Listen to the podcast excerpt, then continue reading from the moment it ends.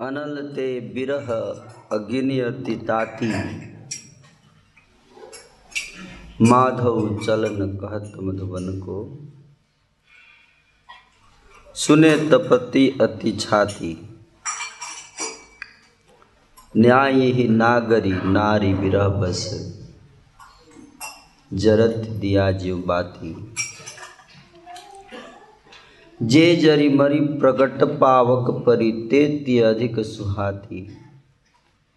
ढारती नीर नैन भरी भरी सब, व्याकुलता मधुमाती सूर बिथा सोई पै जाने श्याम सुभग रंग राती।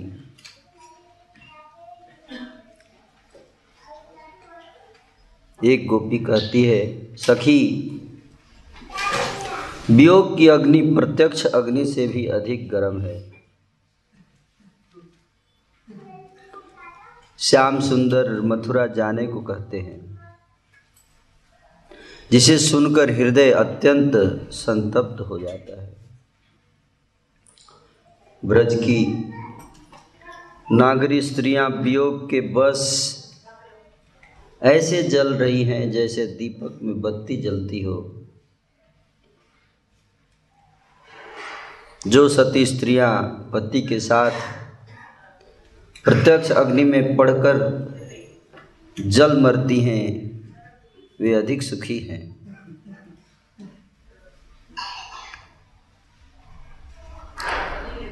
इस नित्य वियोग में जलने से ज़्यादा अच्छा है सती बन के मर जाना। वे सब प्रेम में उन्मत्त हुई, व्याकुल होकर बार बार नेत्रों में अश्रु भर भर कर ढुलरा रही हैं। सूरदास जी कहते हैं, जो श्याम सुंदर के प्रेम में रंगी हैं, उनकी पीड़ा वे ही समझ सकती हैं। श्याम गए सखी, प्राण रहेंगे अरस परस ज्यों बाते कहियत तैसे बहुरी कहेंगे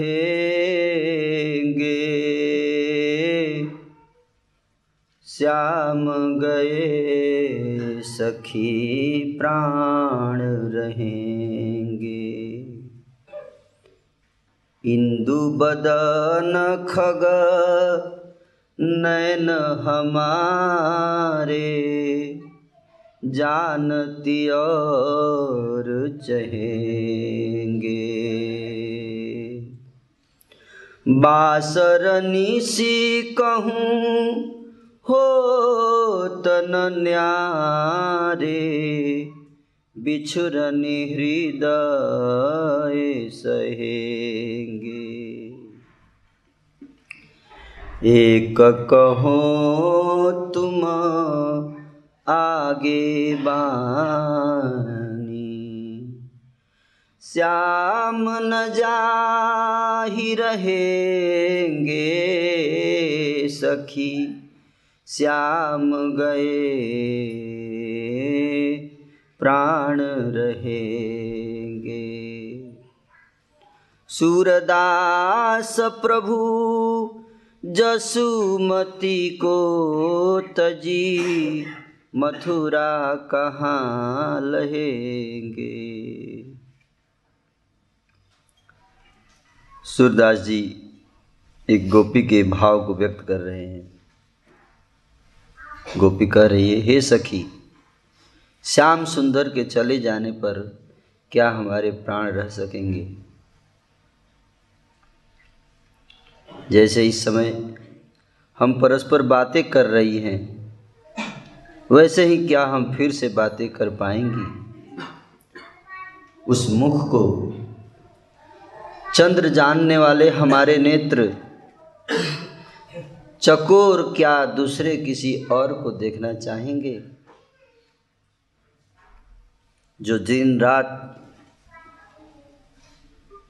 कहीं मोहन से पृथक नहीं होते। क्या उनका वियोग अब हमारे हृदय सह सकेंगे? तुम्हारे आगे बस एक बात कहती हूँ। कि श्याम सुंदर नहीं जाएँगे, यही रहेंगे। हमारे स्वामी यहाँ जसोदा मैया को छोड़कर मथुरा जाकर क्या पाएँगे?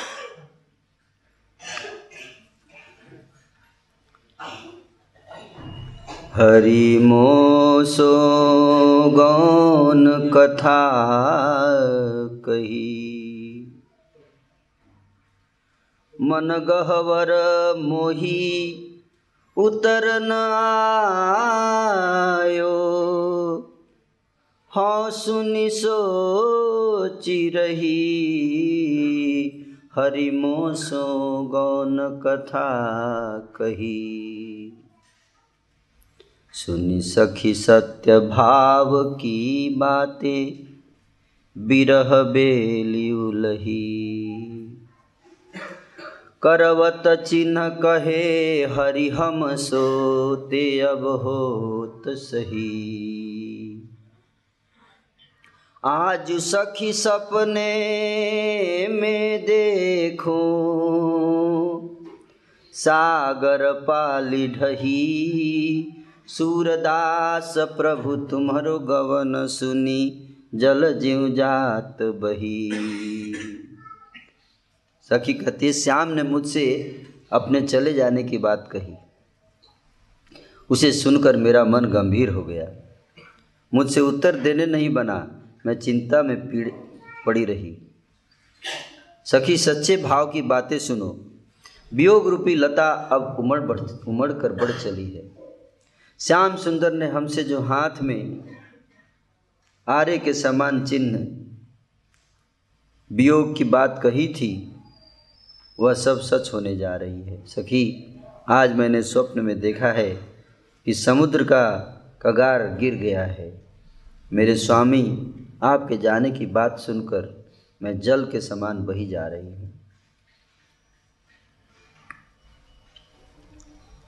बहुत दुख पैयत है यही बात। तुम जो सुनत हो माधो, मधुबन सुफलक सूत संग जात। मन सिज बिथा दहती दावानल उपजी है यागात सुधे कहो तब कैसे जी है सुधो कहे तब कैसे जी है जो चली हूँ उठी प्रात। जो पेज है क्यों चाहत है, मिचु बिरह सरधात। सुर श्याम तऊ तब कत राखी गिरी कर ले दिन साथ। तो एक गोपी दूसरी गोपी कर रही है? क्या कर रही है? हे माधव, तुम अक्रूर के साथ मथुरा जा रहे हो। यह बात सुनकर मैं बहुत दुखी हूँ। प्रेम की पीड़ा रूपी दवाग्नि इस शरीर में उत्पन्न हो गई है और वह इसे जला रही है। सीधे बताओ कि तब हम कैसे जीवित रहेंगी? जब सवेरे ही उठकर तुम स्वयं चल दोगी। यदि यही करना चाहते थे, वियोग रूपी बाण के आघात से हमें मारना चाहते थे तो श्याम सुंदर उस समय हाथ पर सात दिन तक गिरिराज को उठाए रहकर हमें बचाया ही क्यों?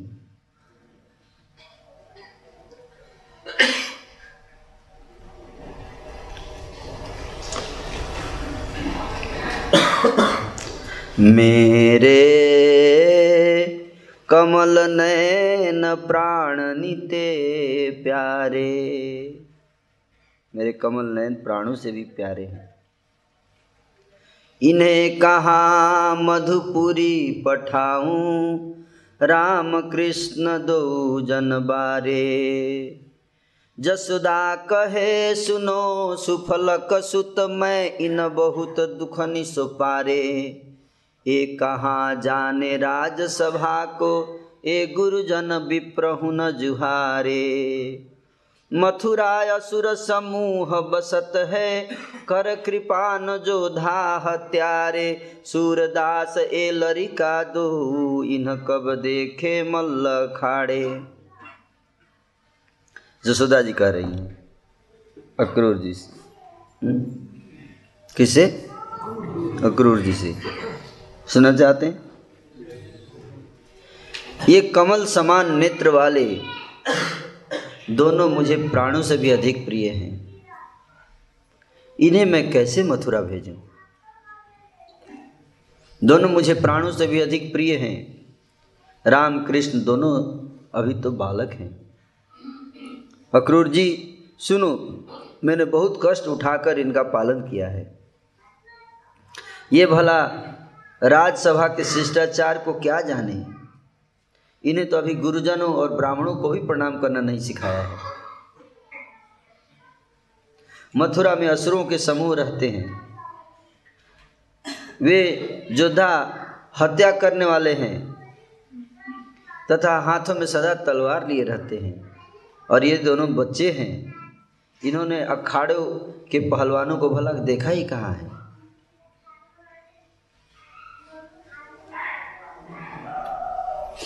ब्रजबासिन के सर्वस श्याम। ब्रजवासियों के सब कुछ कौन है? श्याम। सब कुछ, सर्वस्व। और उनके लिए कोई प्रिय नहीं है। यह अक्रूर क्रूर भयो हमको। हम्म? यह क्रूर हमारे लिए क्रूर हो गया है। जिय के जिय मोहन बलराम। अपनो लागले हुले खौ करी, जो कछुराज अंश को दाम।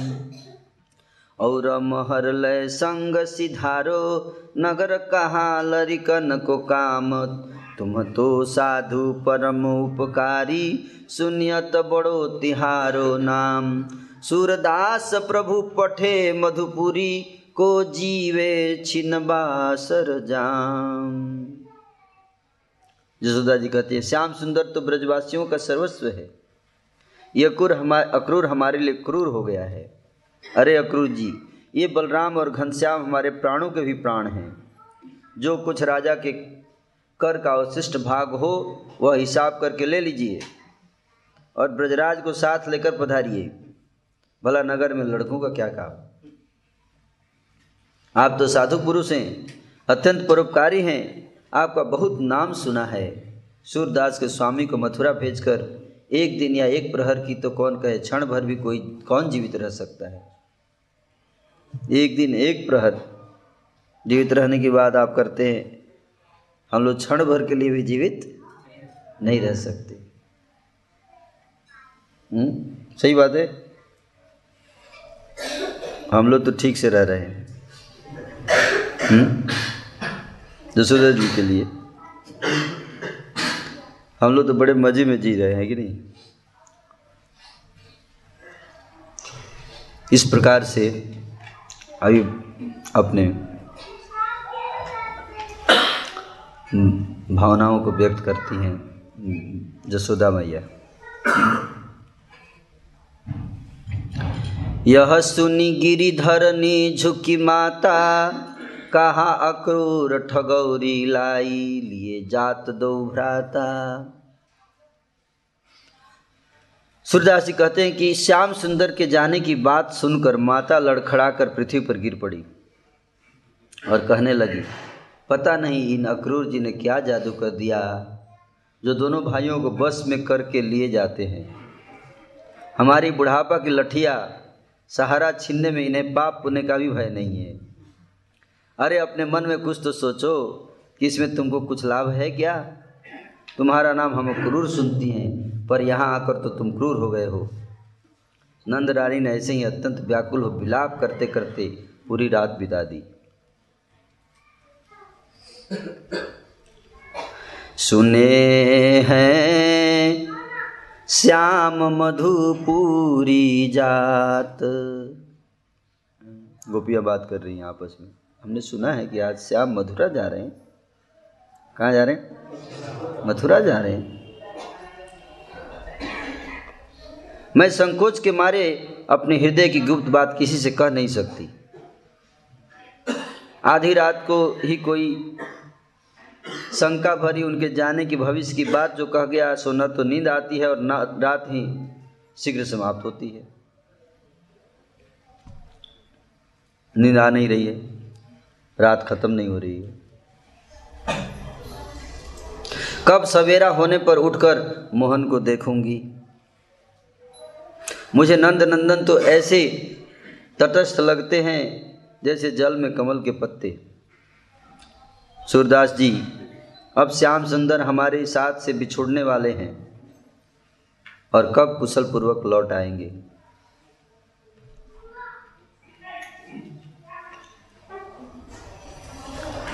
सखी, कहा जाता है कि श्याम सुंदर आज मथुरा जाने वाले हैं। अभी एक सखी उन्हें जाने की तैयारी करते देख आई है। कंस ने कपट करके किसी एक व्यक्ति को उसके हाथ कुछ संदेश देकर भेजा है। सो वह तो अपने साथ हमारा सर्वस्व ही लिए जा रहा है। सखी, सुनो, यह कष्ट चित्त में लज्जा रखकर नहीं सहन कर लेना चाहिए। मेरा धैर्य छूट रहा है। चलो, अभी मिलते हैं। उनके दूर जान, चले जाने पर क्या फ़ायदा? अब जगत में जीने की आशा और गुरुजनों का संकोच छोड़ दो। अब तो समय को पहचान कर कमल लोचन से ही प्रार्थना करनी चाहिए। श्याम के चले, चल देने पर यदि प्राण रह जाएँ, श्याम के चले जाने पर यदि प्राण रह जाएँ तो यह इन्हें धिक्कार है। हाँ? चलत हरी। धिकजू रहत प्राण। अगर भगवान हरि चले जाए, हैं? और प्राण अगर रह जाए तो इसके प्राण को धिक्कार है। कह वह सुख, अब सहो दुस दुख। उर करी कुलिस समान। कह वह कंठ श्याम सुंदर भुज, करती अधर रसपान। अचवत नयन चकोर सुधा विधु, देखत मुख छबियान। जाकऊ जग उपहास कियो, तब छाड़ो सब अभिमान। सूर सुनिधि हम ते है बिछुरत, कठिन है कर्म निदान। श्याम के चल देने पर यदि प्राण रह जाए तो इन्हें धिक्कार है। कहाँ वह उनके साथ का सुख? और कहाँ अब हम, अब हृदय को वज्र के समान बनाकर असहनीय दुख सहना? कहाँ हम अपने गले में श्याम सुंदर की भुजाओं को रखकर उनके अधरामृत का पान करती थी और उस मुख चंद्र की अलौकिक शोभा देखते हुए नेत्र रूपी चकोर उस चंद्रमा के अमृत को पीते थे। तब जिसके कारण संसार के लोगों ने हमारी हँसी उड़ाई थी तथा हमने भी सब अभिमान छोड़ दिया था। आज वही उत्तम संपत्ति हमसे बिछुड़ रही है। कर्म का भोग कठिन है।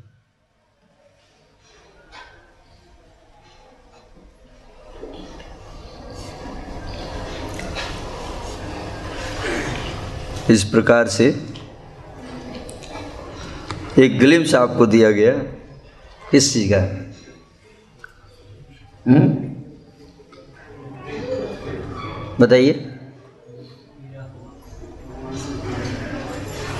बताइए कितना प्रेम है? किसका गोपियों का, ब्रजवासियों का कृष्ण से। है ना? जगन्नाथ जी। हम्म?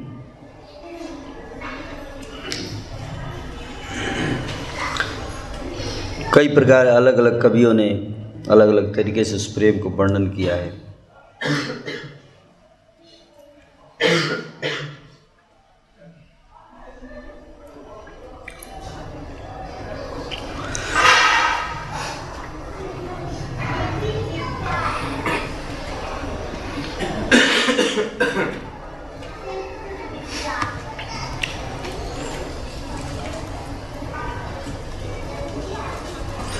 आज रथ यात्रा के ऊपर आपकी चर्चा किया जाएगा।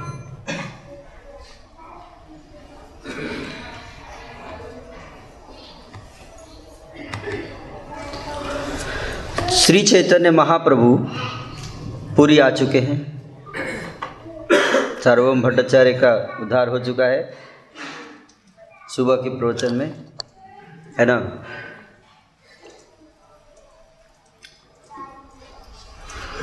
तो महाप्रभु के पूरी आने से पहले आप जानते हैं कि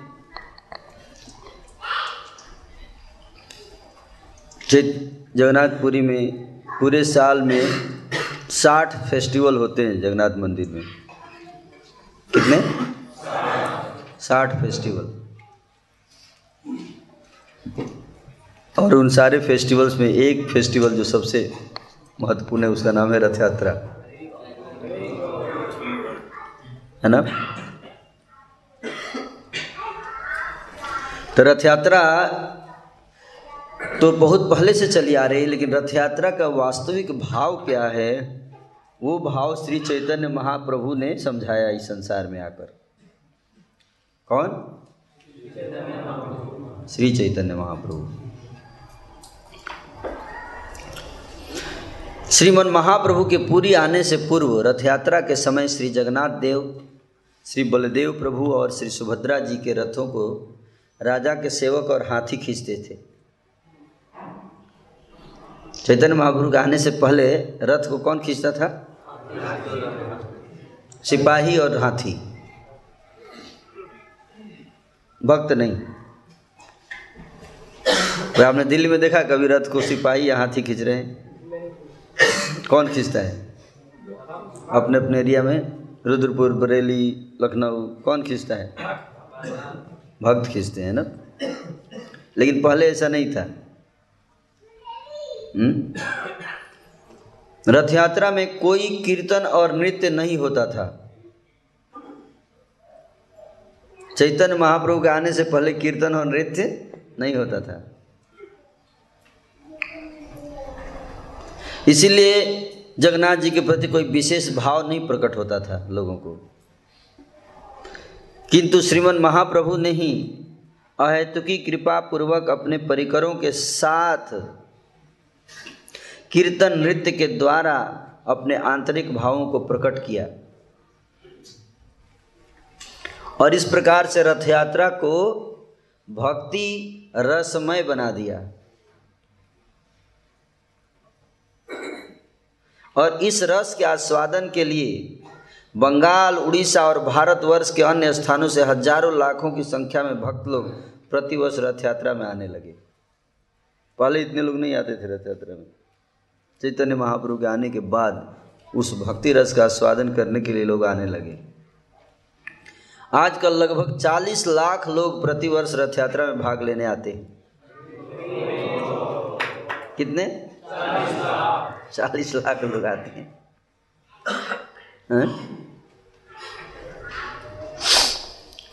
रथ यात्रा आरंभ होने वाले दिन प्रातःकाल विश्ववासु के गाँव के दैताओं के वंशज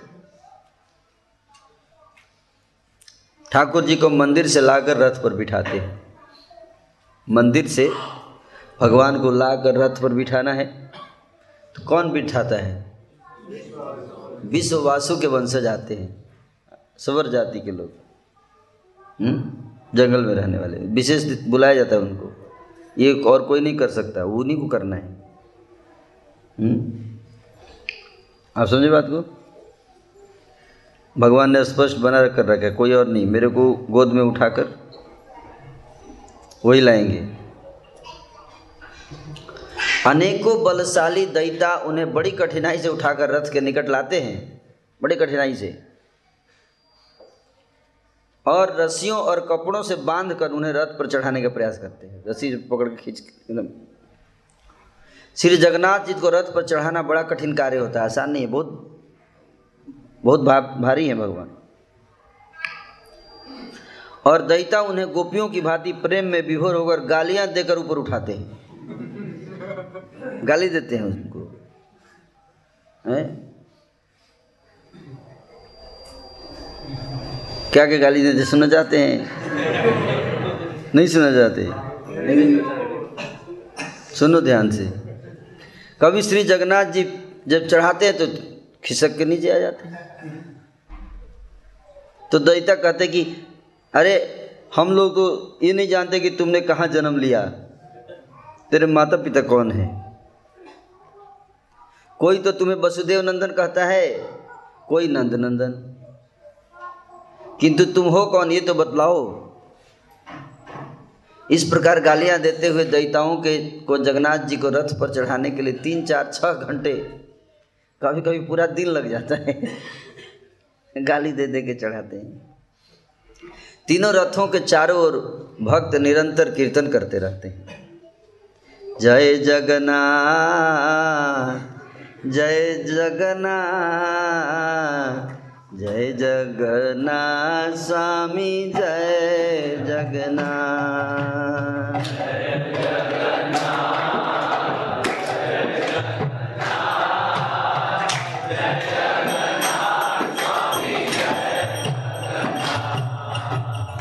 हरे कृष्ण हरे कृष्ण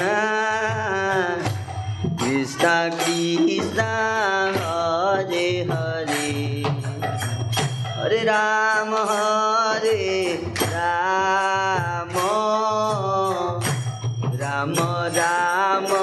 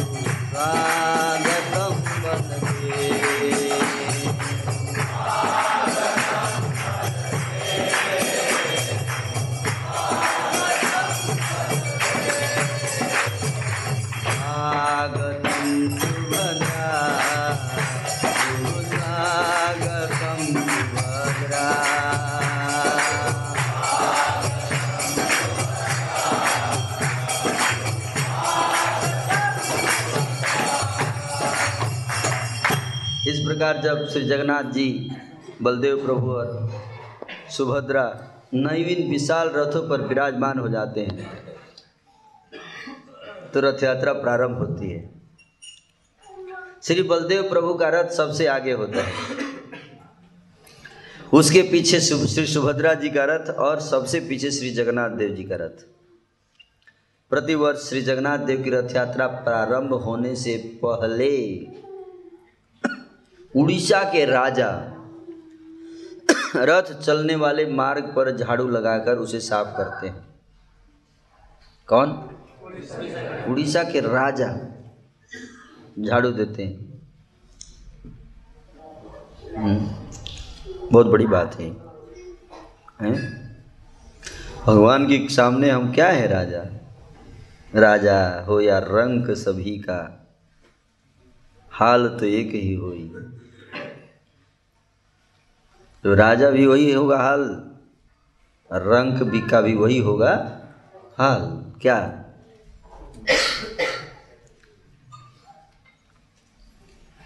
जीवन आनी जानी छाया। हम्म? झूठी काया, झूठी माया। फिर काहे, का सारी उमरिया पाप की गठरी ढोई। सुख के सब साथी दुख में न को एक दिन सब छूट जाएगा, है कि नहीं?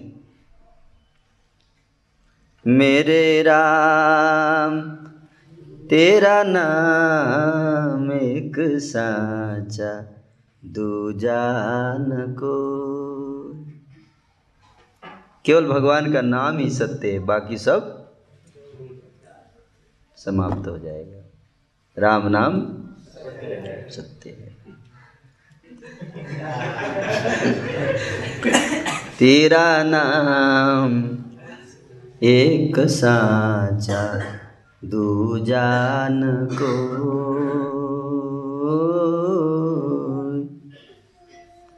भगवान का नाम एकमात्र सच्चा है। है कि नहीं? कभी कभी सिनेमा में भी अच्छी बातें बता देते हैं। हैं? पहले के सिनेमा में। कभी कभी अच्छी चीज़ें बताते हैं, सत्य बताते हैं। है कि नहीं? सत्य। बहुत गहरी बात बताते हैं। है कि नहीं? तो राजा या रंग सब, इसलिए राजा को भी भगवान के सामने रंक ही है। इसलिए झाड़ू लगाते राजा। भगवान की कृपा चाहिए तो भगवान के सामने क्या बनना पड़ेगा? विनम्र, विनम्रता। तृणादपि सुनीचेनम तरोरपि सहिष्णुना अमानिना मानदेन कीर्तनीय सदा हरि। चार चीज़ बताया चैतन्य महाप्रभु ने। हैं? अपने को तृण से भी नीच मानना, वृक्ष से भी अधिक सहनशील होना, अपने सम्मान की इच्छा न करना और दूसरों को हमेशा आदर देना। दूसरों को हमेशा आदर देना। अपने सम्मान की इच्छा नहीं करना। ये चार चीज़। तब जाके हम भगवान का नाम का पूरा लाभ उठा पाएँगे। इसलिए भगवान के सामने हमें हमेशा विनम्र रहना चाहिए। भक्तों के सामने भी विनम्रता। हम्म? तो इस विनम्रता को प्रदर्शित करते हैं राजा? हम भगवान के सामने क्या हैं? हम्म? हाँ, प्रभुपाद जी एक भक्त से एक बार बात कर रहे थे। तो उस भक्त को थोड़ा ईगो आ गया था। क्या आ गया था? ईगो अहंकार। कि मैं बहुत बड़ा भक्त हूँ वैष्णव हूँ मैं। कहते ना एक आचार्य की कहते দয়া করো বৈষ্ণব ঠাকুর। ভজিতে ভজিতে আমি তো বৈষ্ণব, এ বুদ্ধি হইল অমানি না হব আমি।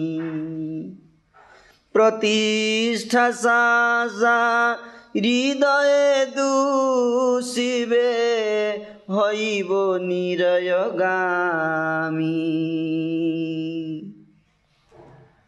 आमी तो वैष्णव मैं वैष्णव बन गया ये भावना जैसे ही आ जाता है तो क्या होता है फिर अमानी नहीं हो पाएंगे आप सम्मान की लालसा आ जाएगी क्या आएगी सम्मान की लालसा हई वो निरय गामी और फिर नरक चले जाएंगे हैं?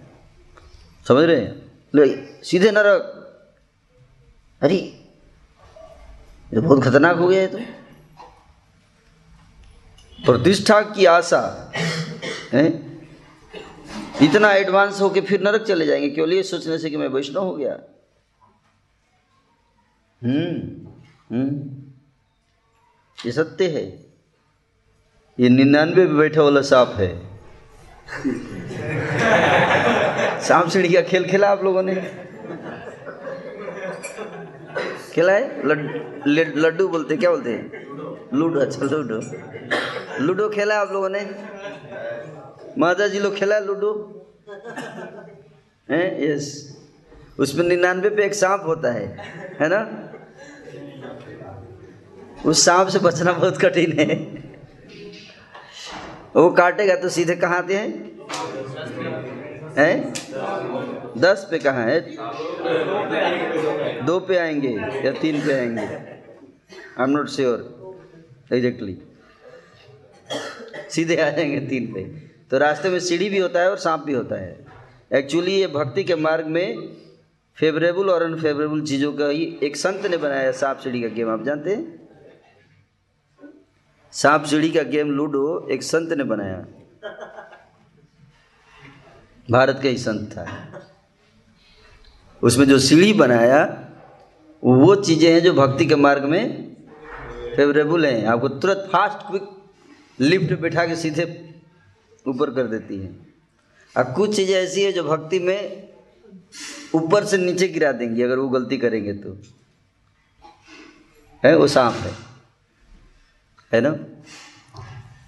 तो उनका सावधान रहना चाहिए। तो राजा जो चैतन्य महाप्रभु, भगवान जगन्नाथ जी बड़े प्रसन्न होते हैं, उसमें एक जो गुण है जो भक्ति में तेज़ी से आपको लिफ्ट पे बिठा के ऊपर चढ़ा देगा, वो क्या है? विनम्रता है। विनम्र विनम्रता है। ना? इसलिए विनम्रता, अपराध नहीं। अपराध शून्य हो लोह कृष्ण नाम।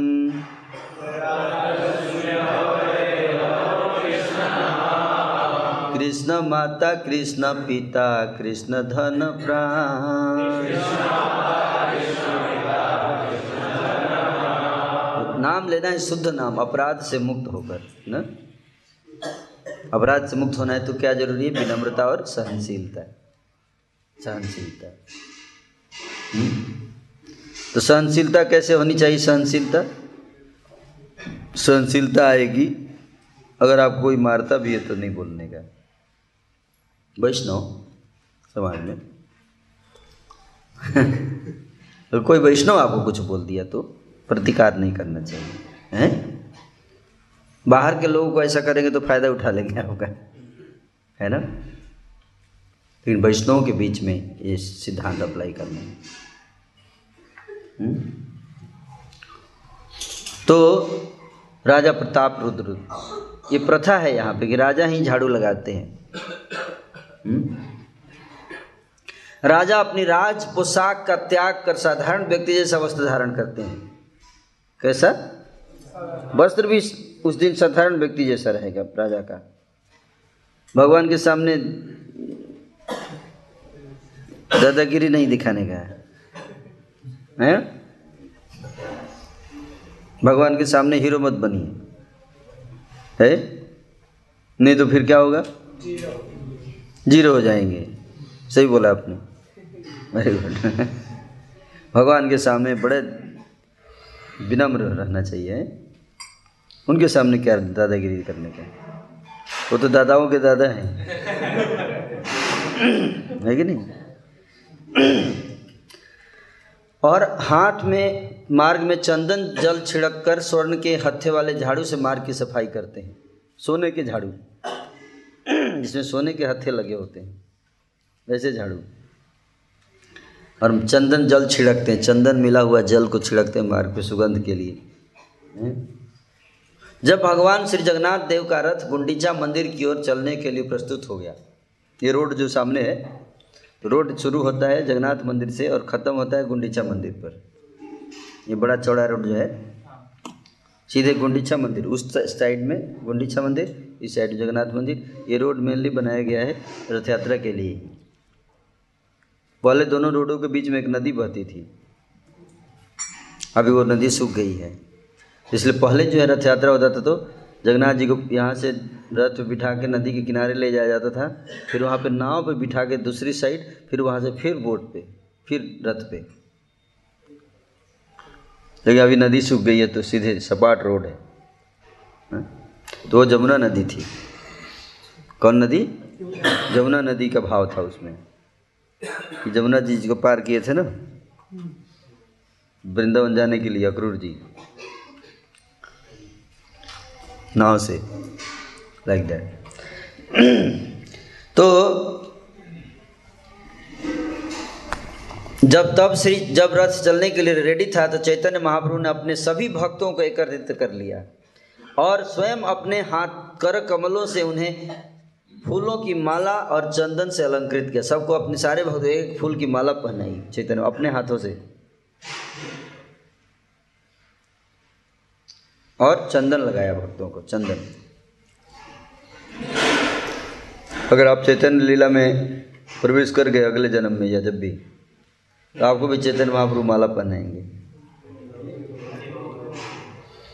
प्रेम करते हैं। प्रेम करते हैं भक्तों से, ठाकुर जी। है? इसके बाद श्रीमन महाप्रभु अपने अंतरंग परिकरों को कीर्तन के लिए चार मंडली में बांट दिए। जितने भक्त थे उसमें चार मंडली बना दिए। कीर्तन मंडली।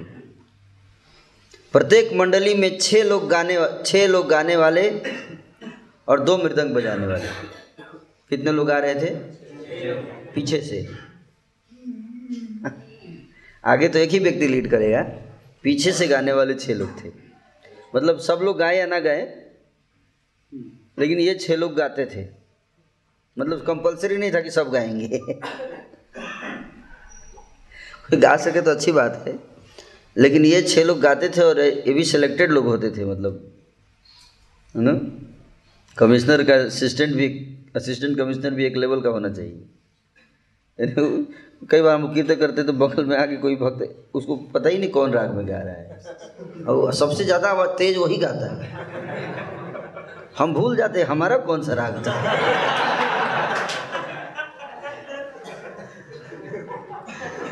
और बिल्कुल कान पर ही आके गाएगा।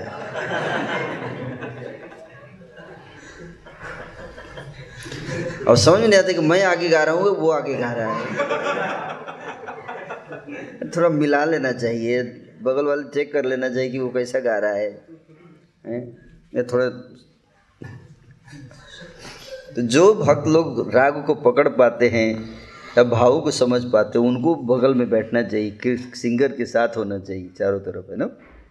तो वो गा सके। और बाकी लोग उनको ध्यान से देखना चाहिए, जो बाकी ये छः लोग हैं, उनको ध्यान से देखना चाहिए, मिला मिला के गाना चाहिए। तभी तो ट्रेनिंग होगी। ये प्रोसेस है। तो छः लोग, बहुत कुछ बताने के लिए है, लेकिन समय की कमी है। ऐसे जाएँगे तो रथ यात्रा में सात घंटे लगेंगे। है ना? तो चार मंडली छः गाने वाले, दो मृदंग बजाने वाले। है ना? और दोनों मिला के बजाते हैं। ये नहीं कि एक जो है वो अलग है दूसरा अलग बजा रहा है, पिट रहा है। प्रत्येक मंडली में दो दो मृदंग देकर श्रीमन महाप्रभु ने कीर्तन प्रारंभ करने का आदेश दिया। श्री नित्यानंद प्रभु पहली मंडली में नृत्य कर रहे थे और हर मंडली में एक आदमी लीडिंग डांसर। बाकी लोग उसको फॉलो करेंगे। एक आदमी लीड डांसर। तो पहली मंडली में लीडिंग डांसर कौन थे? नित्यानंद प्रभु। दूसरे में अद्वैत आचार्य बहुत नाचते में एक्सपर्ट अद्वैत आचार्य आप जानते हैं? उम्र ज़्यादा था, लेकिन फिर भी नाचने में एक्सपर्ट तीसरे में हरिदास ठाकुर। चौथे में बकरेश्वर पंडित। है ना? और बकरेश्वर पंडित नाचने में इतने एक्सपर्ट थे कि एक बार लगातार बहत्तर घंटे तक नाचे थे। Continuous seventy two hours dancing continuous अग्रसर पंडित। सही बता रहा हूँ पिता किसको स्वरूप दामोदर सिंगर, पहली मंडली में। और दूसरे में श्रीवास पंडित, बहुत अच्छा गाते थे। मुकुंद और गोविंद। मुकुंद घोष, गोविंद घोष। हम्म? ये दोनों चार लोग कीर्तन सिंगिंग, है? गाने वाला व्यक्ति बढ़िया होना चाहिए ना, थोड़ा उसको लय ताल, सुर का ज्ञान हो। है कि नहीं? तो हर व्यक्ति चाहता है कि मेरा लय सबसे बढ़िया है, मेरे को ही मिले। है ना? हर जीव की इच्छा होती है, नहीं तो डिस्करेज हो जाता है। है कि नहीं? उसको अपनी इच्छा की हुई देखिए भगवान कैसे देख रहे हैं? भगवान को कैसा लग रहा है मेरा गीत? है कि नहीं? तो जो सिंगिंग जिनको थोड़ा गला भी थोड़ा ठीक हो नहीं? गाने वाला व्यक्ति थोड़ा अभ्यास हो थोड़ा तो उनको चुन के चैतन्य महाप्रभु ने उनको गाने के लिए दिया। एक एक पार्टी में एक एक सिंगर है? समझे बात को? और श्रीमन महाप्रभु ने तीन और मंडली दे तो चार हो गया, चार मंडली। और तीन और सात टोटल सात कीर्तन मंडली थी। तीन और कीर्तन मंडली का गठन किया। पहली मंडली कुलीन ग्राम के गृहस्थ भक्तों की थी। है ना? तो गृहस्थों की भी एक टोली अलग से, गृहस्थ भक्तों की। है? जो कुलीन ग्राम से आए थे, कुलीन ग्राम। कहाँ है कुलीन ग्राम? गौर मंडल। गौर में कभी टाइम निकाल के आइए तो घुमाएँगे। और दूसरी शांतिपुर के भक्तों की एक टोली थी। शांतिपुर गए आप लोग? कितने लोग गए हैं? ओके और तीसरा श्रीखंड से आए भक्त। कुलीन, शांतिपुर और श्रीखंड। इन तीन भक्तों की एक एक टोली। अब पहली चार मंडली में जो विभाजित भक्त श्री जगन्नाथ देव के रथ के सामने नृत्य गान कर रहे थे, पहली जो चार मंडली थी, वो रथ के सामने नाचती थी, कीर्तन कर रहे थे। चार लोग, एक, दो, तीन, चार। है? साउंड सिस्टम नहीं था, ये भी समझ लीजिए। उस समय साउंड सिस्टम नहीं था। ये भी बड़ा समस्या है। बिना साउंड सिस्टम के कैसे कीर्तन करते होंगे? वो टेक्निक होता है वो। टेक्निक होता है उसका, है ना? पीटने वाला नहीं। वो कीर्तन ही ऐसा है। बजाने वाला मृदंग। वो इस तरह से बजाएगा कि आवाज़ बिल्कुल क्लियर सुनाई देगी गाने वाले की। है ना? पहले के लोगों की आवाज़ भी थोड़े टनक होता था। खान पान अच्छा था। और बाकी जो तीन मंडली थी उसमें एक मंडली रथ के राइट साइड में एक र, चार आगे एक राइट एक लेफ़्ट और एक पीछे। चारों तरफ़ से घेर लिया जगन्नाथ जी को कीर्तन से। है? इस प्रकार सात मंडली में विभाजित होकर भक्त कीर्तन कर रहे थे और प्रत्येक मंडली के पीछे हज़ारों की संख्या में अन्य भक्त चल रहे थे। हर मंडली में हज़ार भक्त मान के चलिए, मिनिमम हज़ार तो थे ही। सात हज़ार भक्त होंगे मतलब हैं? अब भक्तों के कीर्तन के लिए विभिन्न मंडलियों में विभाजित करने के उपरांत श्री चैतन्य महाप्रभु ने स्वयं नृत्य करना आरंभ किया। अब महाप्रभु, वैसे तो डांसर थे ही हर मंडली में, लेकिन फिर महाप्रभु ने खुद ही डांस करना शुरू कर दिया। और एक ही श्री चैतन्य महाप्रभु ने उस समय अपने को सात रूपों में प्रकाशित कर लिया। कितने? सात रूपों में प्रकाशित कर लिया और एक साथ सातों मंडलियों में सात चैतन्य महाप्रभु नाच रहे थे।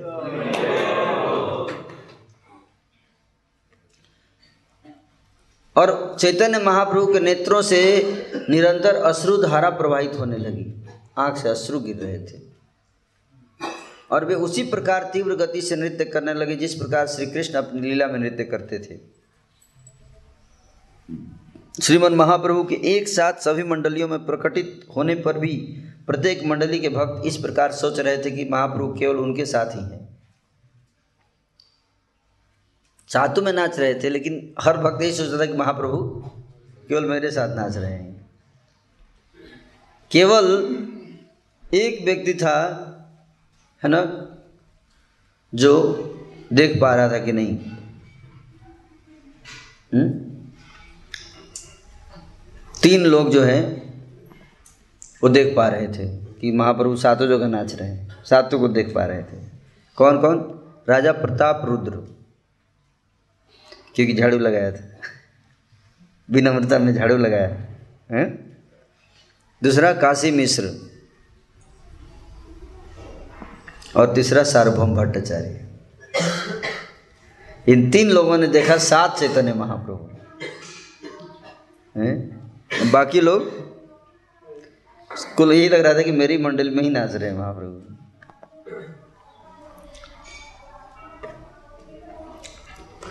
तो श्रीमन महाप्रभु का ऐसा ऐश्वर्य देखकर राजा प्रताप रुद्र के आँखों से अश्रु प्रवाहित होने लगे, रोने लगे। भगवान ने कृपा किया है। राजा प्रताप रुद्र पृथ्वी पर गिरकर लौटने लगे, ज़मीन पर। तब सर्वम भट्टाचार्य ने उन्हें उठाया। राजा ने पूछा, मैं यह क्या देख रहा हूँ? क्या ये मेरा भ्रम है? श्रीमन महाप्रभु यहाँ भी हैं और वहाँ भी हैं। वे एक साथ सातुर मंडली में नृत्य कर रहे हैं। सार्वम भट्टाचार्य ने राजा से कहा, तुम बहुत भाग्यशाली हो। तुम्हें श्री चैतन्य महाप्रभु की कृपा प्राप्त हुई है, तभी तुम उनकी ऐसी ऐश्वर्य में लीला का दर्शन कर पा रहे हो। जहाँ श्री चैतन्य महाप्रभु श्री जगन्नाथ देव के सामने नृत्य कर रहे थे, वहाँ भीड़ को उनके निकट आने से रोकने के लिए भक्तों ने तीन घेरों का गठन किया। हाथ पकड़ के चैतन्य महाप्रभु नाच रहे थे ना तो भक्तों ने हाथ पकड़ के क्या बना लिया? घेरा बना लिया, ताकि कोई उनको डिस्टर्ब ना करे डांस करते समय। तो एक लेवल का घेरा, फिर एक और भक्तों का दूसरा राउंड घेरा, तीन राउंड के घेरे थे। कितने? तीन राउंड के घेरे। और बीच में चैतन्य महाप्रभु नाच रहे थे। हम्म? प्रताप रुद्र के सेनापति थे। जिनका नाम था हरिचंदन। क्या? हरिचंदन। है ना? नाम ही था हरिचंदन। तो जो सेनापति थे प्रताप रुद्र के, वो भी वहाँ पे राजा के साथ उपस्थित थे और अपने सैनिकों के साथ मिलकर नृत्य करते हुए श्री चैतन्य महाप्रभु के दर्शन के लिए उत्सुक भीड़ से महाराज प्रताप रुद्र और अन्य दो घेरों की रक्षा कर रहे थे। तो राजा प्रताप रुद्र के भी चारों तरफ़ घेरे बने हुए थे। वो घेरा किसने बनाया था? हरिचंदन ने, है ना? सेनापति। श्रीमन महाप्रभु भाव में आविष्ट होकर नृत्य कर रहे थे और श्रीवास पंडित, जो नारद ऋषि हैं, नारद ऋषि। नारद ऋषि के अवतार कौन है? श्रीवास पंडित। तो नारद ऋषि हैं वैसे श्रीवास पंडित के रूप, ठाकुर के रूप में हैं। तो वो बड़े तन्मय होकर महाप्रभु का दर्शन कर रहे थे। हरि बोल हरि बोल। मैं उनके जैसा नहीं कर पा रहा हूँ। तो श्रीवास पंडित राजा प्रताप रुद्र के आगे खड़े थे। श्रीवास पंडित राजा प्रताप रुद्र थे, उनके आगे श्रीवास पंडित खड़े थे और हरि बोल हरि बोल। राजा पीछे खड़े थे तो बार बार उनको ऐसे दिक्कत हो रहा था, सामने आ जाते थे। है ना? जैसे भक्त लोग क्लास सुन रहे हैं। तो कई भक्त आगे बैठ के ऐसे ऐसे हिलते रहते हैं। तो पीछे वाले को क्या होता है? हरि बोल। प्रभु, क्या कर रहे हैं? थोड़ा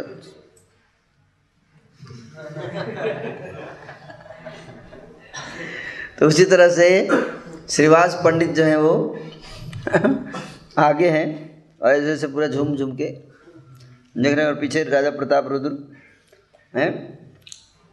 तो श्रीवास पंडित कारण राजा प्रताप रुद्र ठीक से नहीं देख पा रहे थे। तो राजा प्रताप रुद्र ने हरिचंदन के कंधे पर हाथ रखकर अपने शरीर को थोड़ा ऊपर उठाया ताकि वो नृत्य करते हुए श्रीमन महाप्रभु को दे, देख सकें। पर श्रीमन महाप्रभु का नृत्य देखने में निमग्न श्रीवास पंडित एक ओर से दूसरी ओर झूम रहे थे जिससे राजा को श्रीमन महाप्रभु के दर्शन करने में बाधा हुई। हरिचंदन ने श्रीवास पंडित को हाथ से हरि बोल। हाथ से ऐसे करके स्पर्श करते हुए कहा महाराज नृत्य देखना चाहते हैं, इसलिए एक और हटकर खड़े हो जाओ। है ना? आप समझे बात को? श्रीवास पंडित को। तो महाराज श्रीवास पंडित ने श्रीमन महाप्रभु के नृत्य का दर्शन करने में विभोर होने के कारण इस बात पर कोई ध्यान नहीं दिया। है महाराज तो ध्यान ही नहीं गया उनका। महाराज सामने नाच रहे हैं।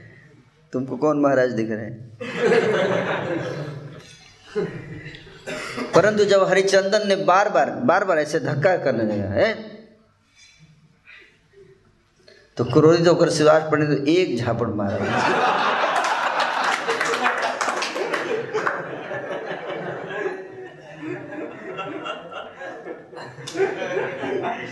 तो नारद जी झापड़ भी मारते हैं। डिस्टर्ब कोई करेगा तो।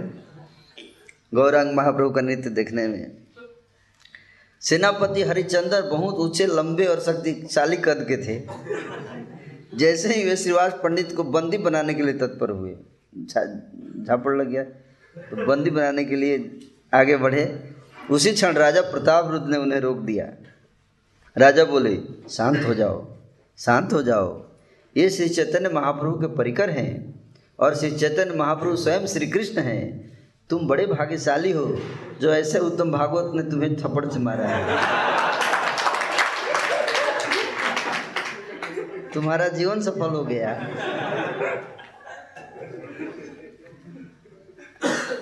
ऐसा राजा होना चाहिए, है? ऐसा राजा होना चाहिए, सर नो? बोले, इसे इसे इनके प्रसाद के रूप में ग्रहण करो। थप्पड़ को प्रसाद, थप्पड़ प्रसाद। आप मत देना, है? नहीं तो उल्टा भी मिल सकता है। ये श्रीवास ठाकुर के लेवल के भक्त के लिए ठीक है। जब आप लोग थप्पड़ प्रसाद बांटने लगे तो फिर प्रभु जी, आज मेरे को ना आपको थप्पड़ प्रसाद देने का मन कर रहा है। बोलेगा, प्रभु जी, आपको मैं डबल दूँगा रिटर्न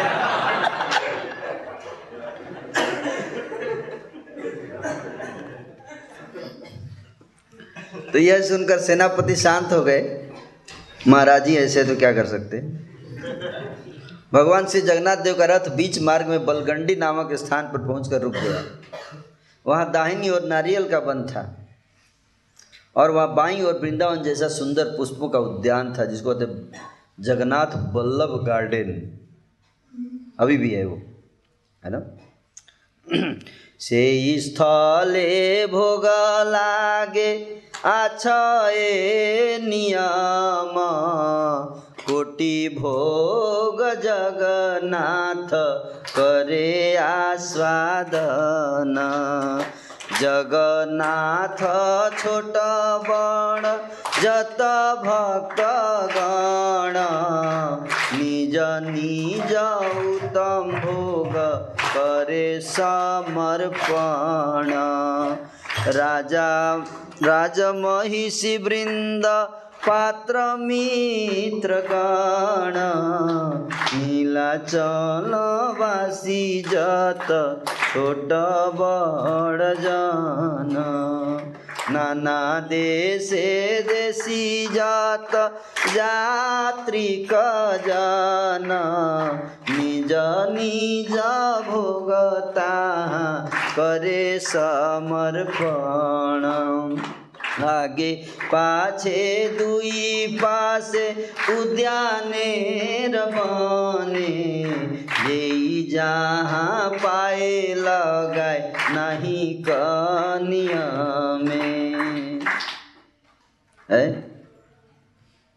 तो इसी स्थान पर, वहाँ पर भोग लगता है। भोग स्थान है, क्या? छप्पन भोग लगता है ना रथ यात्रा में? एक जगह, एक पॉइंट पे आके। तो भोग अर्पण करने का पॉइंट है। से ही भोग लागे। हम्म? ये अच्छा है नियम, ये नियम है कि उसी स्थान पर भोग लगता है। थोड़ी दूर आके जगन्नाथ जी थोड़ा थक जाते, थोड़ा भूख लग जाता है उनको। है कि नहीं? तो करोड़ों भोग जगन्नाथ जी आस्वादन करते हैं और जगन्नाथ जी के छोटे बड़े जितने भक्त लोग हैं, वो अपना अपना भोग लेकर खड़े रहते हैं अपना अपना भोग हम्म? और समर्पण करते हैं राजा राज महिषी वृंद, पात्र, मित्रगण, नीलाचलवासी, जत, छोट बड़जन सब हम्म? नाना देशेर देशी जत यात्री गण जितने यात्री आए हुए हैं अलग अलग देशों से, बरेली, रुद्रपुर गाजियाबाद, दिल्ली, लखनऊ, कोई छूट जाए तो बुरा मत मानना। ये भी बहुत बड़ी समस्या है, नहीं? कोई सोचे, बोलने में सोचना पड़ता है, कोई छूट जाता है नाना देश से आए जो यात्री यात्री आए हैं सब, अपना अपना भोग जहाँ खड़े हैं, वहीं से चढ़ा रहे हैं। अपना पॉकेट से निकाला, झोले से प्रभु ले लीजिए। आगे पाछे दो ही पार से उतने जहाँ कई लोग तो गार्डन में जगह इतना भीड़ था तो गार्डन में चले गए। जगह नहीं मिल रहा था, वहीं से वहीं से भगवान को ऐसे ये ले लीजिए। प्रभु, ले लीजिए प्रभु प्लीज़ हमारा ले लीजिए प्रभु प्लीज़ हमारा भी ले लीजिए। कोई नियम नहीं। बस यही, ले लीजिए प्रभु, ले लीजिए। मंत्र उंत्र कुछ नहीं। लिखा है, देखिए। जहाँ है, वहीं से अपना भूख चढ़ा रहे हैं। जेई जहाँ पाए लगाए नाही का नियम। है कोई नियम नहीं है यहाँ तो आप जाइए मंदिर में दूर से भी भगवान को ऐसे प्रभु ले लीजिए। प्रभु ले लीजिए। हाँ, ठीक है चलो ले लीजिए। भावग्राही जनार्दन क्या? भावग्राही। इसका मतलब ये नहीं कि आग भोग दिल्ली में भी ऐसा कर सकते हैं ऐसा नहीं ये रथ यात्रा में जगन्नाथपुरी में चलेगा है कि नहीं? हम्म? कभी कभी छूट दिया जाता है। परिस्थिति क्योंकि चालीस लाख लोग फिर रथ पे आएँगे अपना लेके तो फिर दिक्कत हो जाएगा ना। है कि नहीं?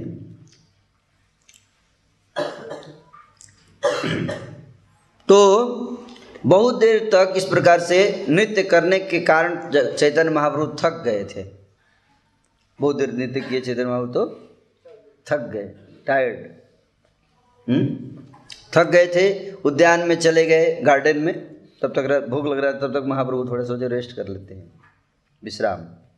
तो जाकर लेट गए। वहाँ पहुँचने पर श्रीमन महाप्रभु एक वृक्ष के नीचे लेटकर सुगंधित शीतल वायु का सेवन करने लगे। और साथ ही साथ ब्रज की लीलाओं का स्मरण होने होने से प्रेम में आविष्ट हो गए। राजा प्रताप रुद्र, श्री सार्वभम भट्टाचार्य के परामर्श के अनुसार श्रीमन नित्यानंद प्रभु श्री अद्वैत आचार्य, श्री राय रामानंद और स्वरूप दामोदर के पास गए और उन्हें प्रणाम कर बोले। मैं श्री चैतन्य महाप्रभु के चरण सेवा करना चाहता हूँ। आप लोग मुझे आशीर्वाद दीजिए। राजा बोले कि मैं चरण संवाहन चरण दबाना चाहता हूँ, चैतन्य महाप्रभु का। राजा बोले परमिशन हम्म? उसके लिए भी परमिशन, ऐसे नहीं। आशीर्वाद लेकर जाना है। हैं? सेवा भी करने के लिए डायरेक्ट ही नहीं कि भाव आ गया और चल दिए। नहीं, पूछ के जाना चाहिए, जो भी अथॉरिटी है, उनसे पूछना चाहिए। जैसे मान लीजिए, आपको भाव आ गया, आज मैं प्रसाद सेवा करूँगा, बाल्टी उठा के सीधे चल दिए। है कि नहीं? ऐसे नहीं करना चाहिए, पूछना चाहिए, जो वहाँ पे इंचार्ज हैं। है कि नहीं? कुछ रूल वूल हो गए आज गए और आधे में ही सारा ख़त्म करके आ गए। पाँच पाँच गुलाब जामुन भाव में दे दिए सबको। अपना तो है नहीं।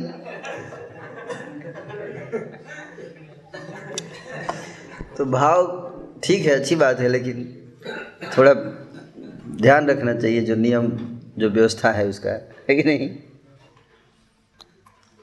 तो परमिशन लेकर फिर तदनंतर राजा अपने राजसिक वेस्त्र आभूषण उतार दिए और के, केवल एक साधारण धोती पहनकर श्रीमन महाप्रभु के नज़दीक पहुँचे और उनके चरण कमल अपने हाथ में लेकर धीरे धीरे कुशलतापूर्वक संवाहन करने लगे।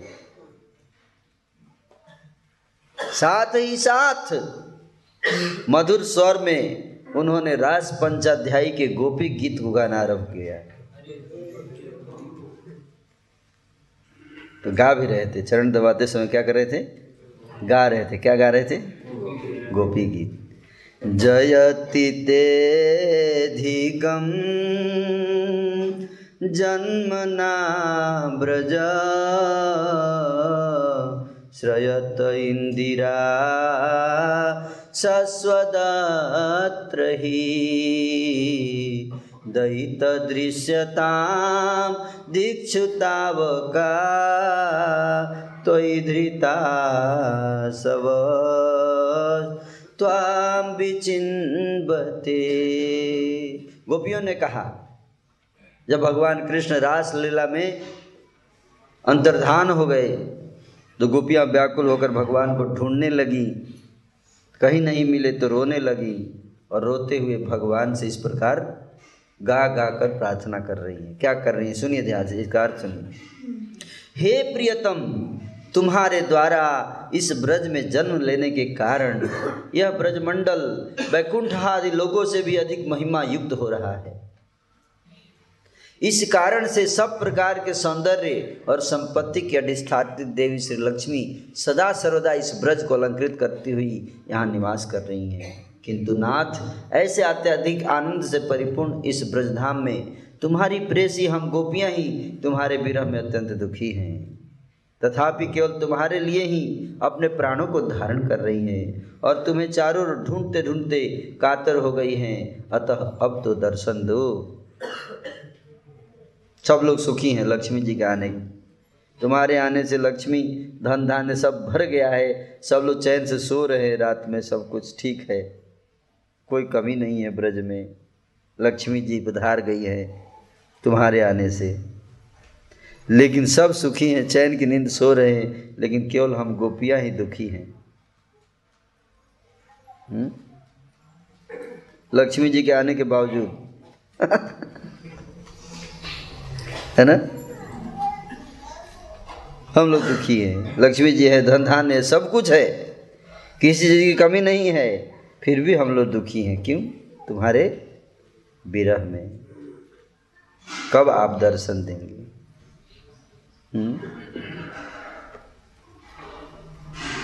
राजा प्रताप रुद्र जब भाव विवल होकर गा रहे थे तो श्रीमद महाप्रभु से सुनकर और भावाविष्ट हो गए। पहले से तो भाव में थी, और भाव में चले गए, और उनका हृदय और अधिक विगलित होने लगा। राजा द्वारा मधुर स्वर में उच्चारित श्लोक सुनते ही उन्होंने पूछा, आहा! कौन मेरे कानों में अमृत डाल रहा है? गाते रहो गाते रहो। मुझे इस अमृत का पान कराते रहो। तब राजा आगे कहने लगे तव कथामृत तप्त जीवन कविभिरीडितं कल्मसापहम् श्रवणमङ्गला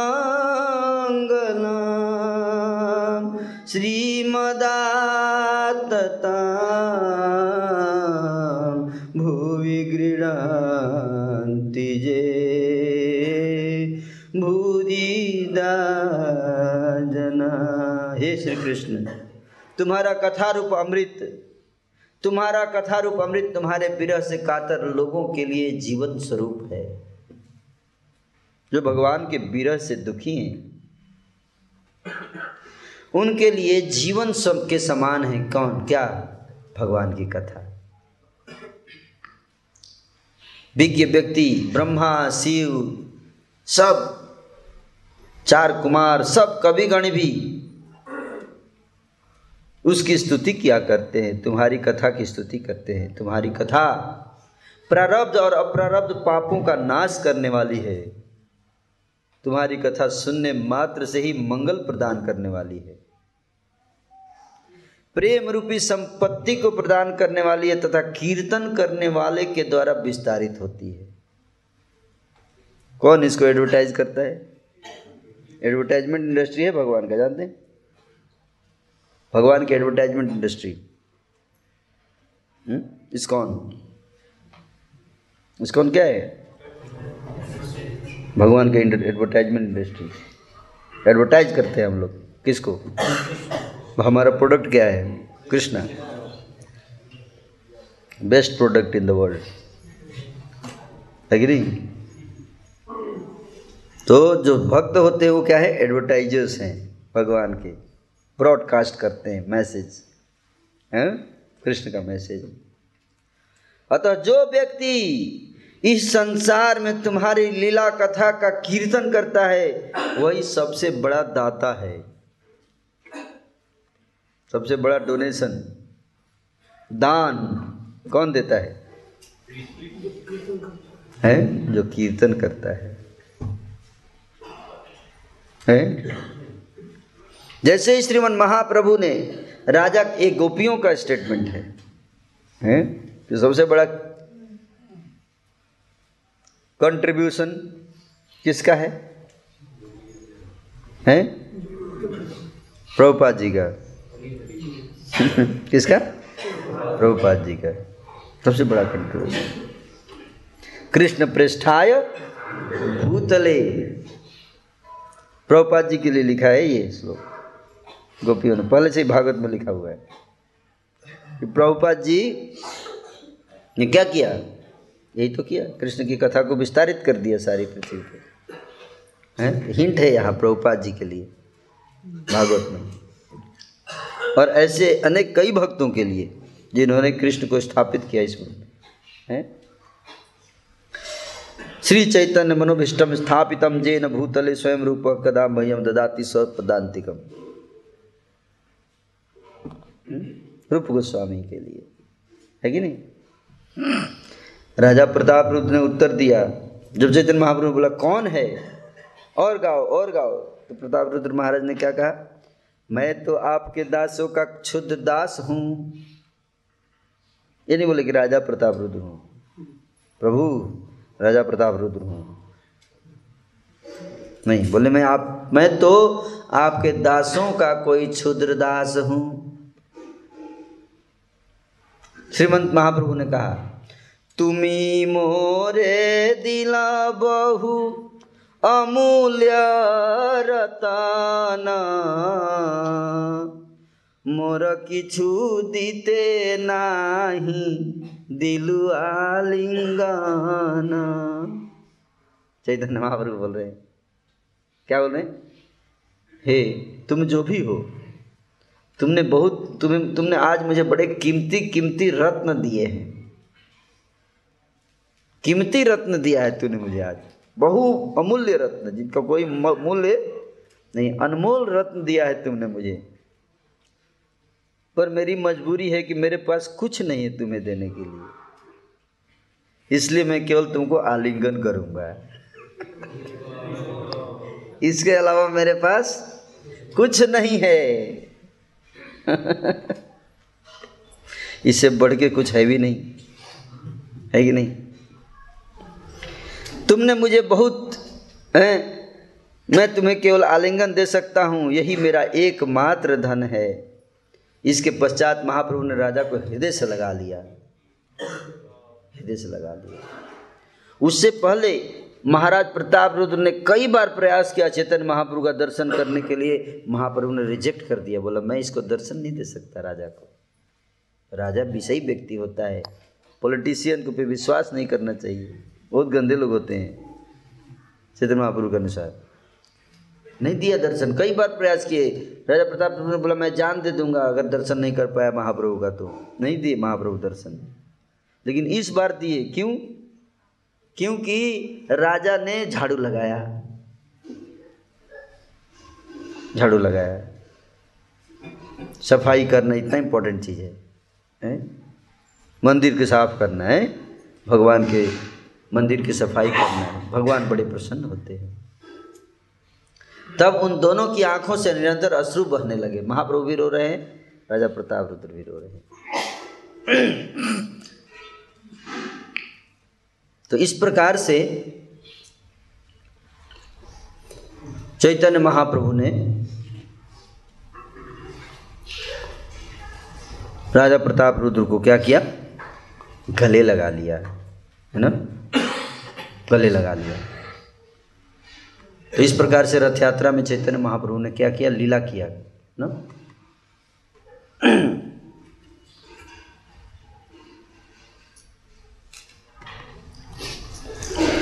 तो रथ यात्रा के समय श्री चैतन्य महाप्रभु भगवान श्री जगन्नाथ देव के रथ के सामने भाविष्ट होकर श्री जगन्नाथ देव की स्तुति करने लगे। रथ यात्रा जब दोनों हाथ उठाकर क्या कर रहे हैं? स्तुति करने लगे। श्री चैतन्य महाप्रभु भगवान श्री जगन्नाथ देव को द्वारका के वसुदेव श्री कृष्ण के रूप में न देखकर, अपने प्राण बल्लभ ब्रजेंद्र नंदन श्याम सुंदर के रूप में ही उनका दर्शन किया करते थे।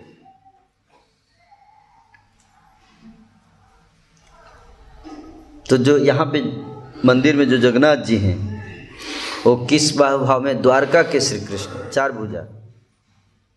क्या? चार भुजा द्वारका श्री कृष्ण चतुर्भुज। शंख चक्र गदा पद्म नीलाचल शंख चक्र गदा पद्म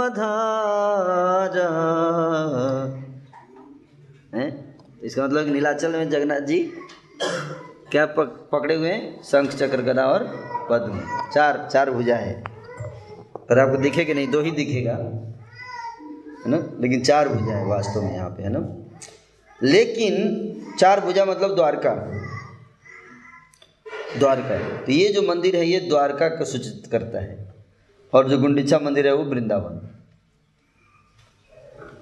तो भगवान जब रथ यात्रा में क्या करते हैं? द्वारका से कहाँ जा रहे हैं? वृंदावन की ओर जा रहे हैं। क्यों? इतने सालों के बाद वृंदावन जा रहे हैं। बड़े खुश हैं। बड़े खुश हैं हैं? कि अपने प्रियजनों से मिलने के लिए कितने साल के बाद? सौ साल के बाद। कितना? हंड्रेड इयर्स का वियोग लिखा था किस्मत में। श्राप मिला था ना? किसका? श्री रामा का। है? श्री रामा का श्राप मिला था भगवान को कि सौ साल का वियोग होगा। राधा और कृष्ण का। तो सौ साल के बाद जाएँगे वापस। तो कितना, कोई व्यक्ति अपना, आपका प्रिय और सौ साल के बाद उससे मिलने को मिले। इतने तो लोग भूल ही जाते हैं। है? ऐसा भी होता है कि नहीं? तो श्री चैतन्य महाप्रभु भगवान जगन्नाथ को, देव को द्वारका के वसुदेव श्री कृष्ण के रूप में नहीं देखते थे। वो तो प्राण वल्लभ ब्रजेंद्र नंदन श्याम सुंदर के रूप में ही उनका दर्शन किया करते थे।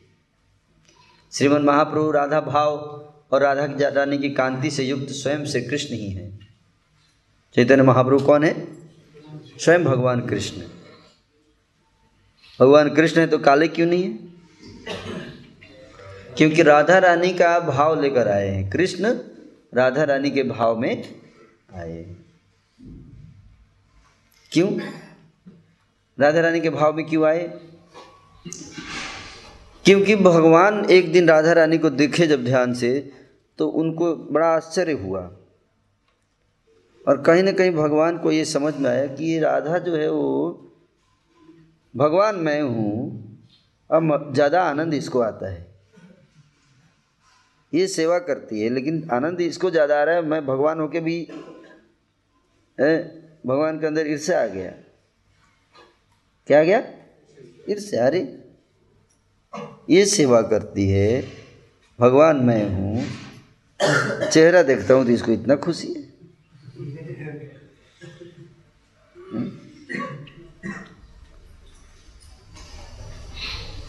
तो भगवान कहा कि भाई, मैं भगवान हूँ। मैंने सृष्टि बनाई है, सबको बनाई है।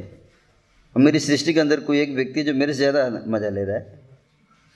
ये कैसा हो सकता है? हैं?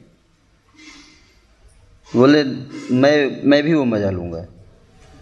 वो प्रेम का आनंद जो राधा ले रही है, वो आनंद मैं भी लेना चाहता हूँ। कृष्ण प्रेम कृष्ण प्रेम का आनंद कृष्ण लेना चाहते हैं।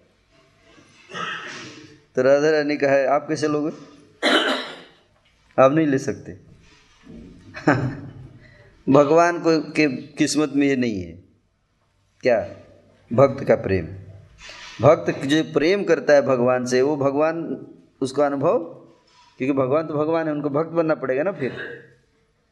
भक्त को भगवान की सेवा करने में क्या आनंद आता है? वो भगवान को अगर जानना है तो क्या बनना पड़ेगा? भक्त बनना पड़ेगा, है कि नहीं?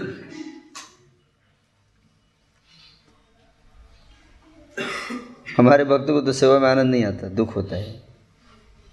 सही बोल रहा हूँ? कितने लोगों को सेवा में आनंद आता है? सच बताइए। देखिए, का, काफ़ी भक्तों को आनंद आ रहा है, देखिए। नाम लिख लो प्रभु।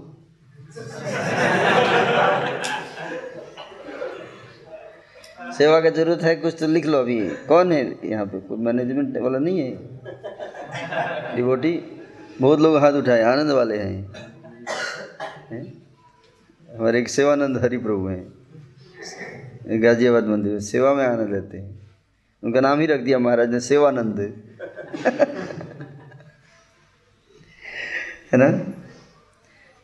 तो भगवान जो है, तीन कारण से राधा रानी का भाव चैतन्य महाप्रभु बने, कृष्ण। है ना? कि राधा रानी मुझसे जब प्रेम करती है तो उनको कितना आनंद आता है, उस आनंद को मेरे को भी चखना है। ये तो पहला। दूसरा? दूसरा क्या?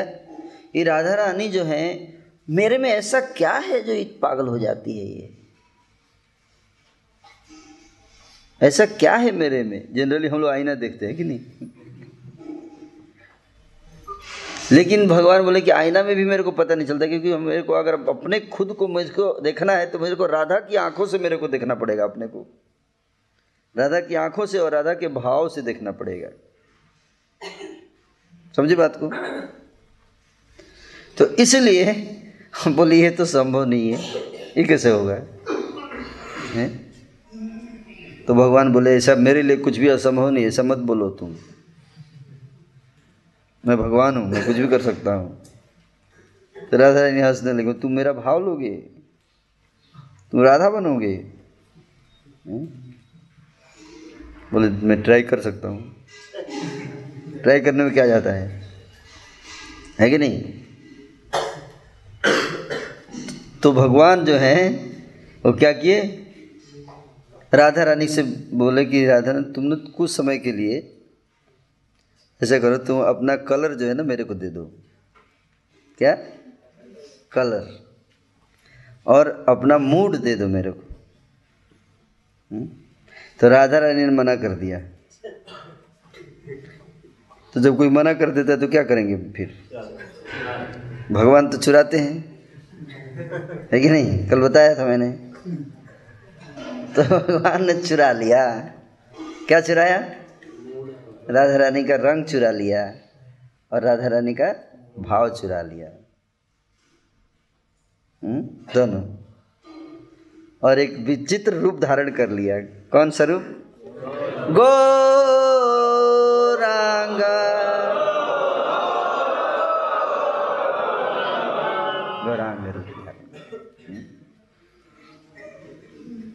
गौरांग रूप धारण कर लिए और राधा रानी का भाव, जो राधा रानी जो प्रेम करती हैं, कृष्ण से, वो दोनों। इसलिए राधा भाव और कांति से युक्त स्वयं श्री कृष्ण है। कौन? श्री चैतन्य महाप्रभु। इसलिए श्री चैतन्य महाप्रभु जो है, उसमें भगवान राधा और कृष्ण दोनों जब एक में मिल जाते हैं तो क्या हो जाते हैं? Shri Chaitanya Mahaprabhu, Gaurang. Two in one पहले वन वन थे, एक को बहुनाम जो विदधाती कामा। नित्य नित्य नाम, चेतना चेतना नाम, एक को बहुनाम जो विदधाती कामा। पहले सृष्टि में एक ईश्वर थे। उन्होंने क्या किया? विस्तार किया। एक से दो, तीन, चार में नहीं बहुनाम। भला विस्तार राधा रानी का। अलादी शक्ति को विस्तार कर दिया। शुरू में कौन थे? कृष्ण। कृष्ण से राधा निकली। राधा। हुँ? हम्म? और राधा और कृष्ण फिर बाद में दोबारा मिल गए। तो फिर कृष्ण हो जाना चाहिए ना? ईश्वर नो। लेकिन नहीं। क्या बन गए?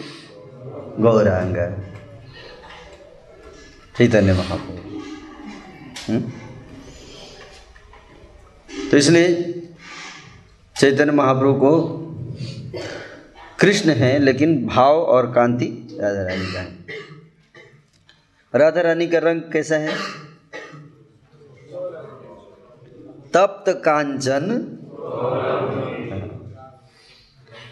कांचन मतलब समझ रहे हैं ना?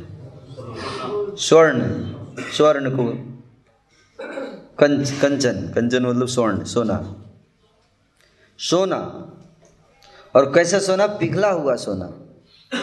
लिक्विड लिक्विड जो गोल्ड होता है, उसका जो कलर होता है, वो कलर है राधा रानी का। समझे? वैसा रंग है, एकदम कितना चमकती है। राधा रानी। तप्त कांचन, है? इसलिए गौरांगी। गौरांगा है? गौरांगी। है तो गौरांगी का का भाव और रंग ले लिया तो बन गया गौरांगा। है कि नहीं? राधा रानी का। तो इस प्रकार से राधा के भावों को विभावित होकर ब्रज की लीलाओं का स्मरण करते हुए श्रीमद् भागवत का श्लोक पढ़ने लगे। तो जगन्नाथ जी को जब देखे, ऐसे दोनों हाथ उठा दिया, है ना? दोनों हाथ जोड़ के ऐसे, हैं? कभी जोड़ लेते थे, कभी उठा लेते थे, है ना? ऐसे। और एक श्लोक पढ़े, जगन्नाथ जी के सामने एक श्लोक पढ़े। सुनना चाहते श्लोक? जयति जन निवासो, देवकी जन्मवादो, जदुवर परिषद स्वैदो, विरासन धर्मम। स्थिरचर ब्रिजिनघ्न, सुस्मित श्रीमुखेन। ब्रजपुर बनितानां वर्धयन काम कामदेवम्। ये श्लोक श्रीमद् भागवत का श्लोक। इसका श्रीमद् भागवत का श्लोक उच्चारण किए। हम्म? ये कौन सा श्लोक है? दसवें अध्याय, दसवें स्कंद के नब्बेवें अध्याय। नब्बे, ninety chapters last chapter tenth canto last chapter ninety chapter श्लोक संख्या फोर्टी एट याद है कितने लोग याद है? हैं? याद कर लीजिए। महाप्रभु का श्लोक, महाप्रभु ने बोला है। और ये श्लोक महाप्रभु को सुनाएँगे ना तो बहुत प्रसन्न होते महाप्रभु। हम्म? जब आप राधा बोलते हो तो कौन प्रसन्न होता है? कृष्ण प्रसन्न। कृष्ण को प्रसन्न करने तो क्या बोलना पड़ेगा? राधा। राधा रानी को प्रसन्न करना है तो क्या बोलना पड़ेगा? कृष्ण। जब आप कृष्ण कृष्ण बोलते हो राधा रानी बहुत खुश हो जाती हैं।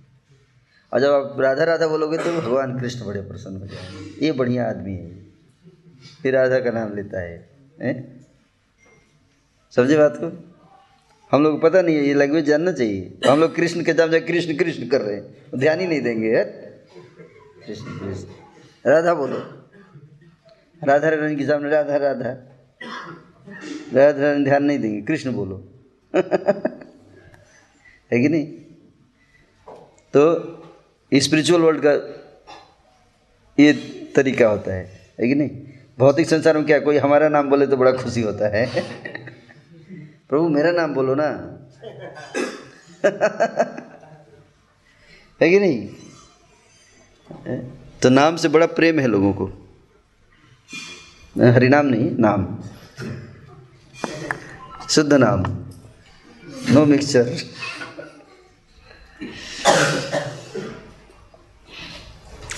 क्या करें, बताइए। समय तो हो गया। बहुत जगह घूमने जाना है? रथ यात्रा लीला काफ़ी समय लेता है। समस्त प्राणियों के अंतर्यामी के रूप में निवास करने वाले, गोपों और यादवों के बीच निवास करने वाले, है ना? जो सब जीवों के निवास आश्रय हैं, वस्तुतः अजन्मा होने के कारण जिनका देवकी के गर्भ से जन्म ग्रहण करना वाद मात्र है। देवकी के गर्भ से जन्म लिया कहते हैं लोग, लेकिन ये सत्य नहीं है। क्यों? क्योंकि वे वास्तव में जसोदा के पुत्र हैं। किसके पुत्र हैं? जसोदा के पुत्र हैं। लोग कहते हैं कि देवकी के पुत्र हैं। हैं? आप जानते हैं? जसोदा के पुत्र हैं। क्योंकि ऐसा शास्त्र में वर्णन आता है कि जब जसोदा ने पुत्र को जन्म दिया और जब खबर पहुँची तो सब लोग जब गए यशोदा के प्रसूति गृह में जब सब पहुँचे देखने के लिए तो क्या देखे कि एक बालक जो है, नील कमल के समान खिलता हुआ बालक वहाँ लेटा हुआ है और उसके नाभि से, क्या बोलते हैं उसको? नार जसोदा के नार तक जुड़ा हुआ है। तो अगर माना जाए कि वसुदेव जी मथुरा से लेके आए तो नारी कैसे जुड़ी? है ना? या आके खुद जोड़ के गए। बाद में उसको काटा गया। अब जब बच्चा जन्म देता है तो है ना? नाट नाट छेदन एक संस्कार होता है, किया जाता है। है कि नहीं? तो जसोदा के नाभि से भगवान कृष्ण का नाभि जुड़ा हुआ था। इसका मतलब है किसके पुत्र हैं? जसोदा के पुत्र हैं। देवकी के नाभि से नहीं जुड़ा था। कोई वर्णन नहीं आता कि काटा गया। ऐसा इसलिए किसके पुत्र हैं? जसोदा के पुत्र हैं। लेकिन सारा संसार तो ही जानता है कि देवकी के जानने दीजिए, क्या जाता है? यदुवंश के प्रमुख जिनके सेवक हैं, इच्छा मात्र से प्रलय करने में समर्थ हैं। इच्छा कर देंगे तो प्रलय हो जाए, केवल इच्छा कर दिए, सब मर जाए। खत्म। इतनी मात्र से। हम्म? और अपने बाहुबल, अपने बाहु के समान अर्जुन आदि भक्तों द्वारा धर्म विरोधी असुरों का संहार करने वाले हैं। स्थावर, जंगम, समस्त प्राणियों के सांसारिक दुखों को हरण करने वाले हैं। और ब्रजपुर में, वृंदावन में अपने निज जनों के विरह जनित संताप का नाश करने वाले हैं। अपने मनोहर, मंद मुस्कान से युक्त श्रीमुख के द्वारा ब्रजपुर की वनिताओं के काम को वर्धन करने वाले वे श्री कृष्ण जय युक्त हो। जय जगन्नाथ।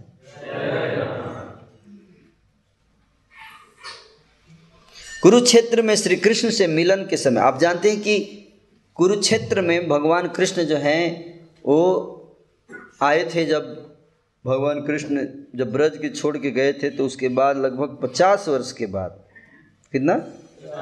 पचास वर्ष के बाद कुरुक्षेत्र आए थे भगवान कृष्ण, अपने सोलह हज़ार रानियों के साथ, सारे द्वारकावासियों के साथ। और ब्रजवासी राधा रानी, नंद बाबा, जसोदा, गोपियाँ, सबको पता चला कि श्री कृष्ण जो है वो कुरुक्षेत्र आ रहे हैं।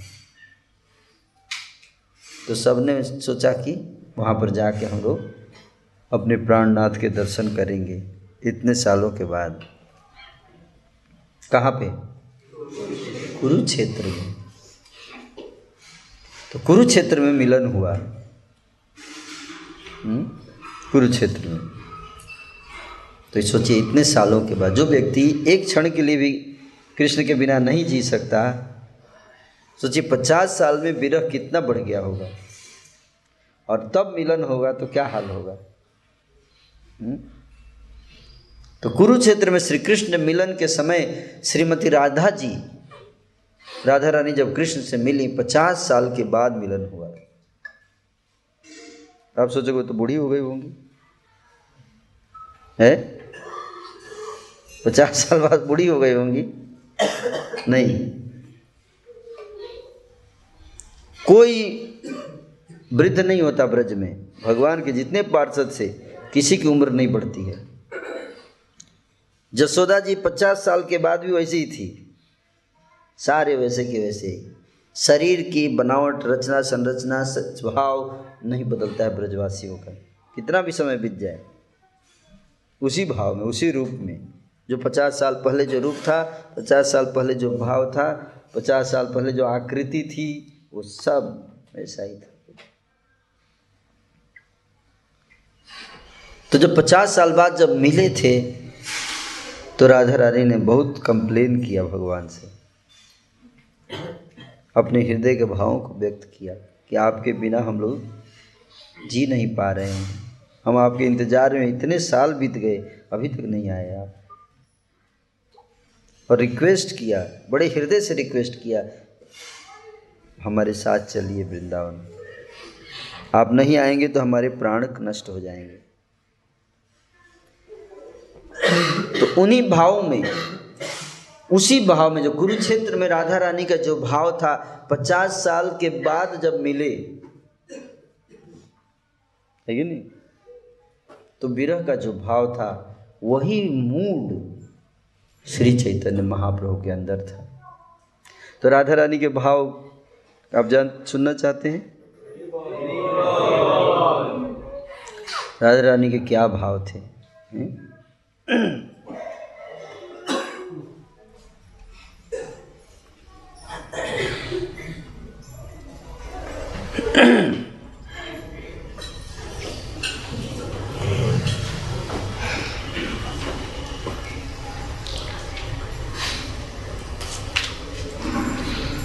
राधा रानी के भाव हैं, कृष्ण से विरह में।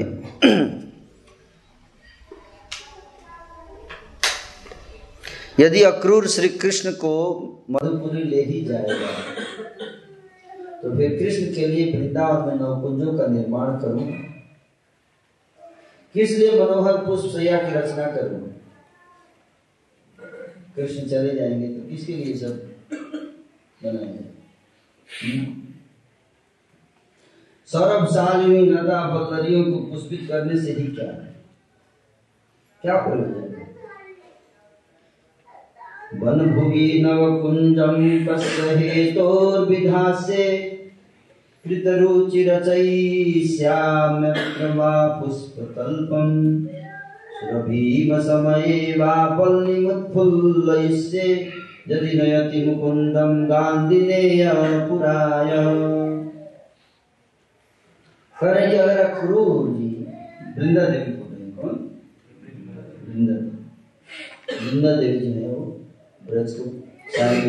हैं उनका अगर कृष्ण को जी कर लेके चले ही जाएँगे तो क्या फ़ायदा सजाने का ब्रज जिसके लिए ब्रज सजाया जा रहा है।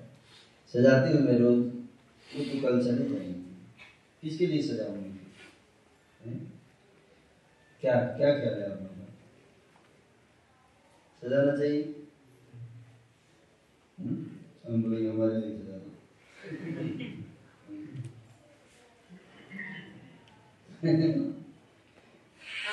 यह कहती हुई कानन अधिदेवी वृंदा रोने लगी। वृंदा देवी रोने लगी। क्यों ये सुनते कि कृष्ण गा रहे हैं? किंतु भानु किशोरी को अभी तक यह समाचार नहीं मिला। राधा रानी को ये समाचार नहीं. मिला अभी तो नहीं. पता है नहीं कि मधुपुर से कंस दूत अक्रूर प्रियतम श्री कृष्ण चंद्र को लेने आए हैं। ये खबर जो है राधा रानी तक नहीं पहुँचा। इसलिए आनंद की सिंधु में निमग्न भानु नंदिनी को यह भान ही नहीं है कि सौ वर्ष के लिए प्रियतम श्री कृष्ण चंद्र से वियोग होने का वह निर्धारित समय उपस्थित हो गया है। आनंद में मग्न है। उनको पता ही नहीं चला कि ये वो टाइम आ गया, अब सौ वर्ष का क्या होगा? वियोग होगा। कई लोग तो योग निद्रा में जा रहे हैं। हैं? वियोग में योग कैसे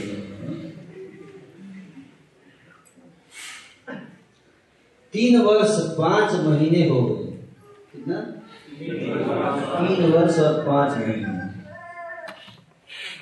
किशोरी बाह्य जगत को भूल सी गई प्रभात आता है, दिन हंसता है, संध्या आंचल फैलाती है, निशा सांस लेती है, उषा अरुण राग बिखेरती है और फिर प्रभात हो जाता है। किंतु किशोरी नहीं जानती कि कब क्या हुआ। कभी प्रियतम से साक्षात मिलन का तो कभी श्री कृष्ण स्फूर्ति का आनंद सागर लहराता रहता एवं किशोरी उसकी लहरों पर न जाने कहाँ से कहाँ बहती रहती। आज संध्या हो चुकी है पर भानु किशोरी के नेत्रों में तो अभी दिन है। घड़ी थोड़ा लेट चल रहा है। सुदूर उपवन के किसी कदम कुंज में प्रियतम के मुखार बिंद से झरते हुए मधु को पी पी कर मन ही मन में बटवाली हो रही है। ललिता विशाखा सामने खड़ी है। राजा रानी आनंद में ललिता विशाखा देवी सामने खड़ी है। दुख के भार से दोनों का हृदय फटता जा रहा है। किसका ललिता और विशाखा का हृदय फट रहा है दुख के भार से। कौन सा दुख इतनी खुश है कैसे बताऊँ मैं इसको इतनी खुश है इतनी आनंद में अभी इतना वज्र जैसा खबर सुनाऊँगी क्या हाल है?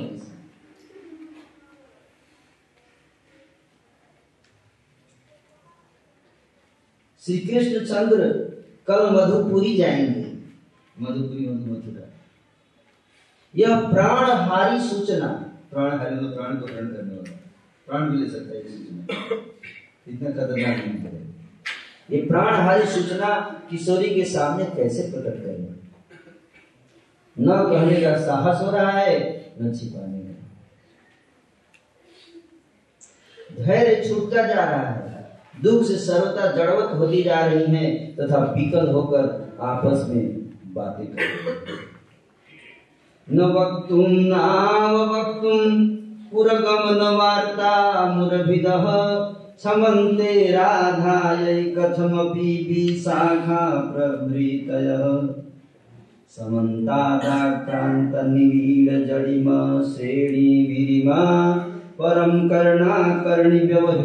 मधीरम विदधति।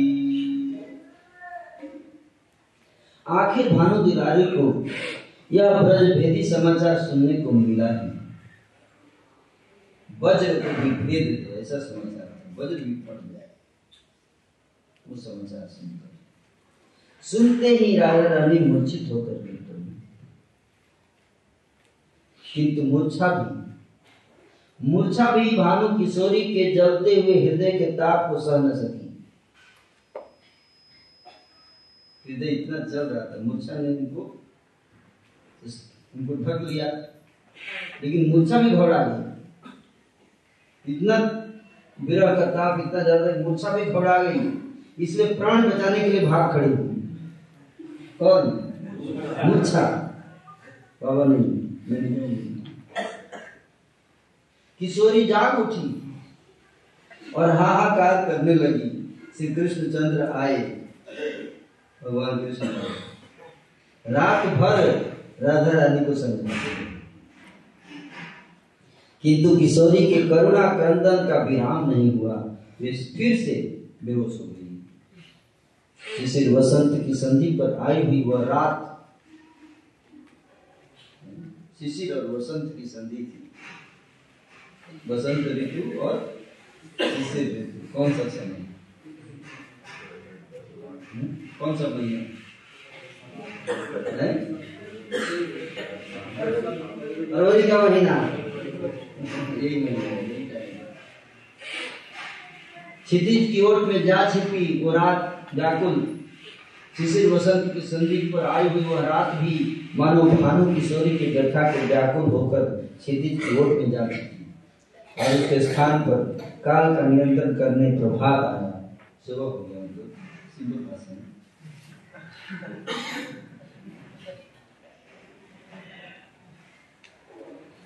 सीधी भी बोल सकते हैं घुमा बोल सकते घुमा के जो है उसमें उसी में रस उसको समझ सके तो। सारा मामला सीधा किशोरी को जब चेतना हुई तो प्रियतम श्री कृष्ण चंद्र समीप नहीं थे। जा चुके थे। नंद प्रसाद में अत्यंत कोलाहल हो रहा था। किशोरी उसी और दौड़ चली। नंद प्रसाद प्रसाद प्रसाद प्रसाद कई लोग उठ गए।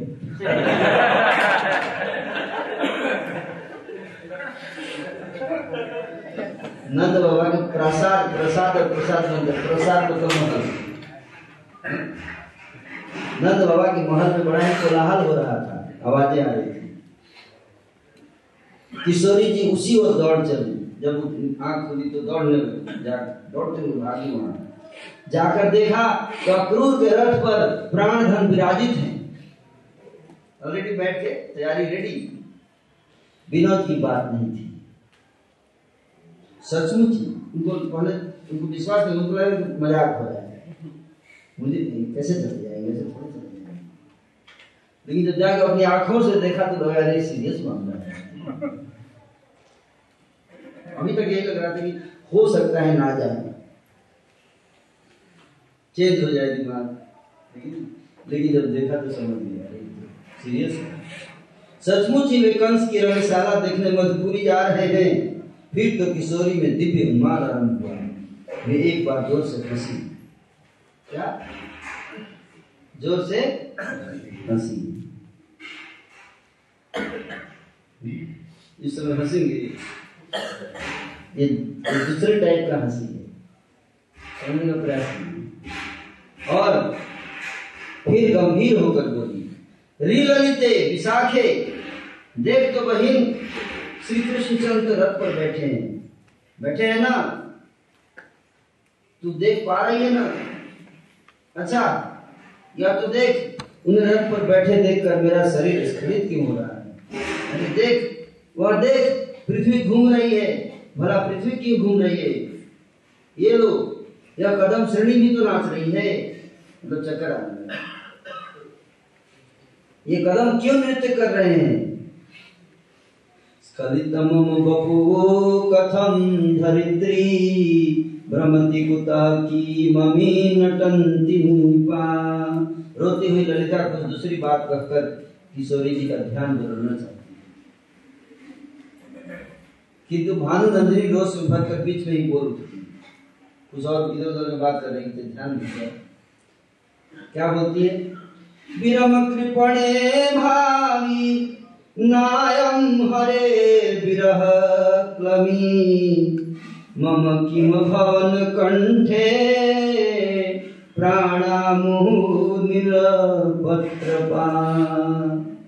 दादा कहती कृपणे चुप रहा। मुझे बुलाने आई है। मुझे बुलाने आई है।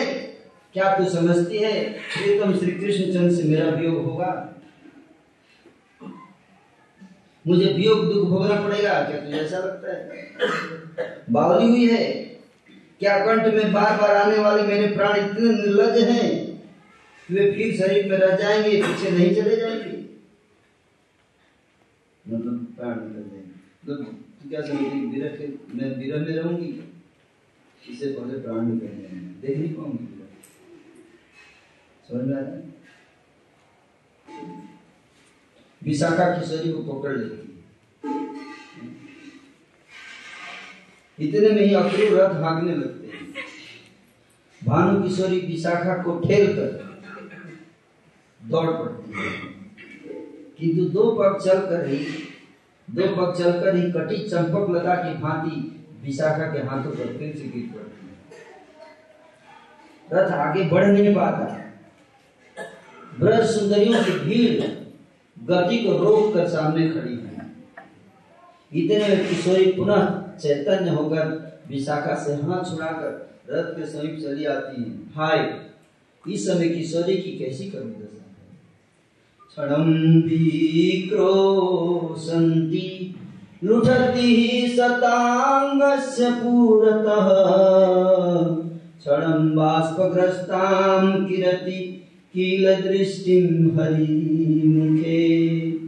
क्षणं रामस्याग्रे पतति दशनोत्तम्भी तत्तृणा न राधेयं कम्बाचिपति करुणाबोधि कुहरे कभी तो राजा रानी चित्कार करती हुई रथ के आगे जाकर लौटने लगती है। कभी आँखों से भरे हुए नेत्रों से श्री कृष्ण के मुख चंद्र की ओर देखने लगते हैं। कभी दांतों के नीचे एक तिनका लेकर, दांतों के नीचे एक तिनका लेकर बलराम जी के सामने जाकर गिर जाती है। और तिन के संकेत से तिनका के ऊपर इशारा करते हुए करुण प्रार्थना करती हैं कि मेरे प्रियतम श्री कृष्ण चंद्र को तुम रोक लगाओ भैया ओह! कौन ऐसा है जो भानु किशोरी की व्याकुलता देखकर द्रवित ना हो जाए? द्रवित हो करुणा समुद्र में डूब न जाए।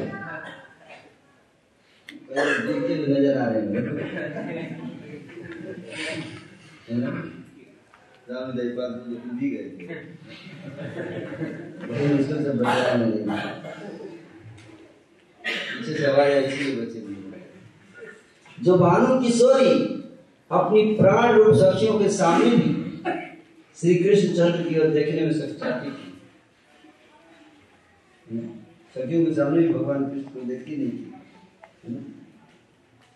लज्जा। वे आज गुरुजनों के सामने निर्लज होकर विस्फारित नेत्रों से श्री कृष्ण को देख रही है। पता नहीं दोबारा देखने को मिलेगी और करुणा कर रही प्रार्थना कर रही है। ये लास्ट होप है। अभी मिस कर गए पता नहीं क्या होगा। भानु नंदिनी की यह विकलता देखकर उन गुरुजनों के नेत्रों में भी आँसू बह चले वो भी रोने लगे। भानु नंदिनी का यह विकलता देखकर, और तो क्या? निठुर बनकर मधुपुर जाते हुए श्री कृष्ण चंद्र भी आत्म संवरण नहीं कर सके और कृष्ण के नेत्र से भी अश्रु प्रवाह हो गया। रचिन पथि पश्यत सखेदम बत राधा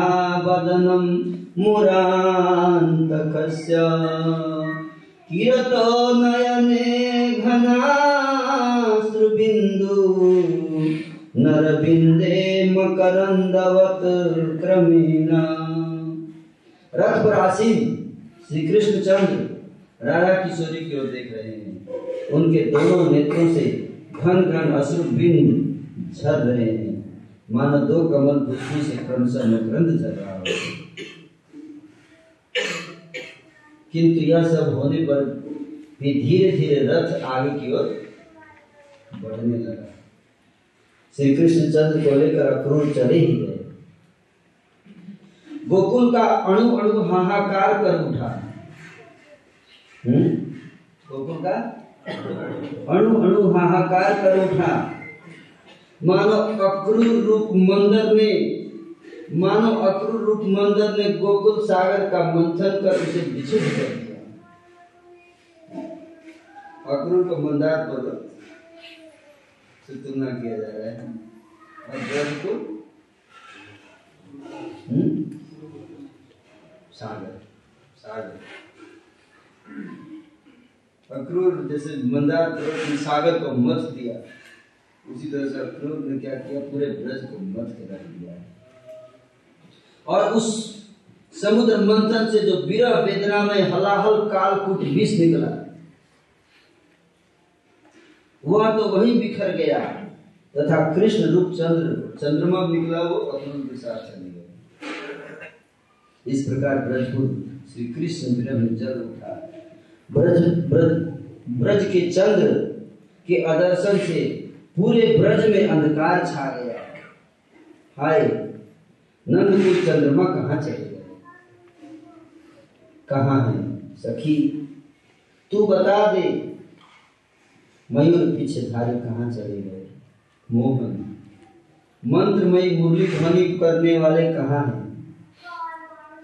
जिनके अंगों की कांति इंद्र इंद्र नील मणि सी है। वे मेरे हृदयेश्वर कहाँ हैं? ओह रास रस की तरंगों पर जो नृत्य करते थे, वे कहाँ चले गए? मेरे जीवन आधार कहाँ है? हाय हाय।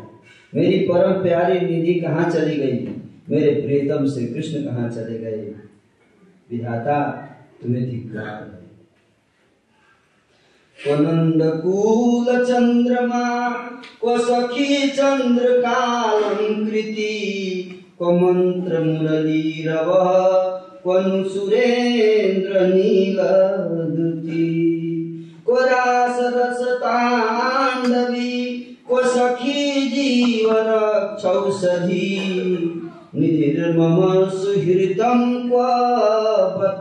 हन्तहा दिग्विधम इस प्रकार पुकारती पुकारती राधा रानी तो उन्मादिनी हो गई। पागल। क्या? पागल मत। पागल पूरा दिन, पूरी रात कभी तो प्रलाप करती, कभी जड़ से, कभी चेतन से, कभी स्थावर से, कभी जंगम से, जो भी रास्ते में आता लैपटॉप भी लैपटॉप नहीं मिल रहा जगाने के तरीके कुछ ऐसा बोल दो। लड्डू कहाँ से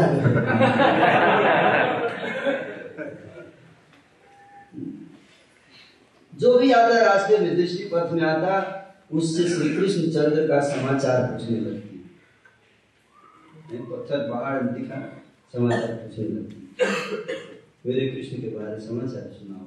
पक्षी दिखती देखता उससे समाचार पूछती कृष्ण के बारे में उससे श्री कृष्ण का समाचार पूछने लगती कभी जमुना तट पर चली जाती कल कल करती हुई धारा की ओर कान लगाकर कुछ देर सुनती रहती और फिर कहती मृदु कलेवरे तुमी ओहे सैवालिनी की कही कभाल करे कहना हमारे सागरे बीरह जादी प्राण तव कादे नदी তোমার মনের কথা কহ রাধিকারে তুমি কি জাননা धनी से डूबी रही। जमुना जी से बोल रही कि मृदु कलेवरे जमुना जमुना जी से बात कर रही है। क्या क्या कह रही हो? जमुना, क्या कह रही हो? ध्यान लगाकर सुन रही क्या कह रही हो? मुझे अच्छी प्रकार समझा कर बताओ। समझ में नहीं आ रहा सागर के विरह में, सागर के विरह में यदि तुम्हारे प्राण रो रहे हैं तो अपने मन की बात, मन की व्यथा राधिका को बताओ। सुंदरी, क्या तुम नहीं जानती कि राधा भी विरहिणी है? कभी मयूरी की ओर, मयूरी जमुना जी को बोल रही है कि तुमको सागर से विरह हो रहा है। हैं? सागर से मिल नहीं पा रही हो विरह हो रहा है। तुम किसी को बात सुना नहीं पा रही हो विरह की कोई समझेगा नहीं? राधा मेरे को बताओ। मैं समझ पाऊँगी क्योंकि मैं भी उसी समस्या से गुजर रही हूँ। दोनों फ्रेंड हैं। फिर मयूरी को बोल रही मयूरी मतलब मोर की वाइफ मयूरी मयूरी। की ओर भानु किशोरी की दृष्टि जाती है। उससे बात करने लगती है। तरु शाखा उपरे सिखिनी के नो बसिया तुई बिरस बदने, ना हिरिया श्याम चांदे। तोरो की पराण कांदे ओ की दुखिनी। आहा के ना भालव से राधिकार मणे कारण जुड़ाए आखी शशि विहंगिनी आय पाखी आमरा गुजने गला धरा धरी करी भावी लो निरवे। नवीन निरदे प्राण तुई करे छिस दान से की तोर हवे। हार की पाई बे राधा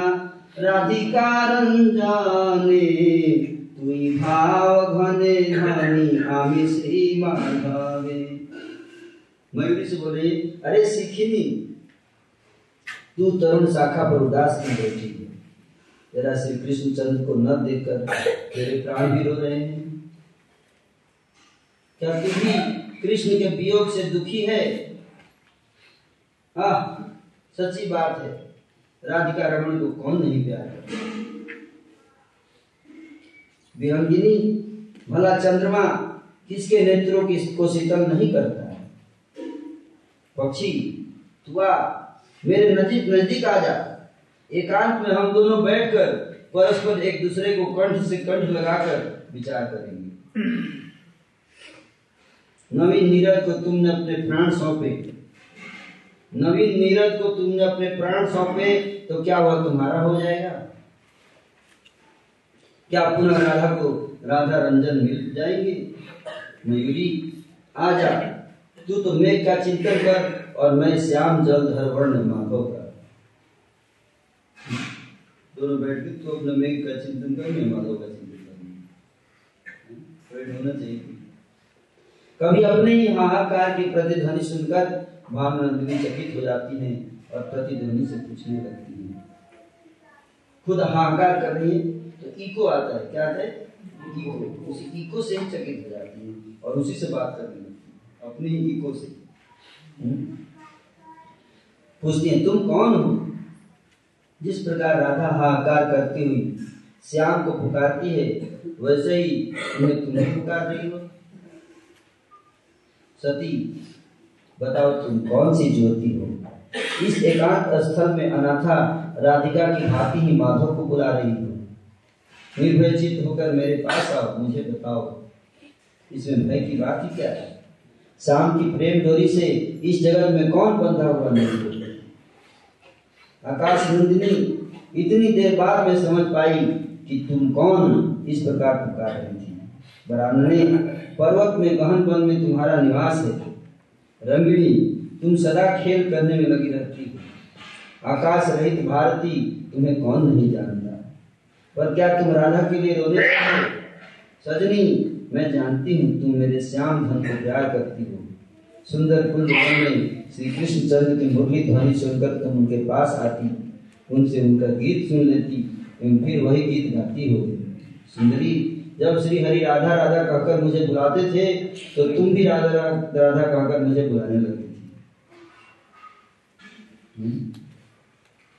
इसी प्रकार कभी कभी राधा रानी धरा से मतलब पृथ्वी से कभी बातें करती कभी गिरिराज से बात कर रही कभी मलय मारुत, मलय पर्वत से जो आ रही हवा उनसे बात करती कभी पुष्पों से बात करती कभी निकुंज वन से बात करने लगती उनसे श्री कृष्ण चंद्र का पता पूछती श्री कृष्ण चंद्र के पास अपने को ले चलने के लिए प्रार्थना करती है। जब कभी भी चैतन्य होती तो श्री कृष्ण चंद्र का स्फुरण होने लगता उनके अधिक लीलाओं की स्मृति से किशोरी का मन भर जाता तथा अपना दुख भार कम करने के लिए वे सखियों को अपने हृदय की बात बताने लगती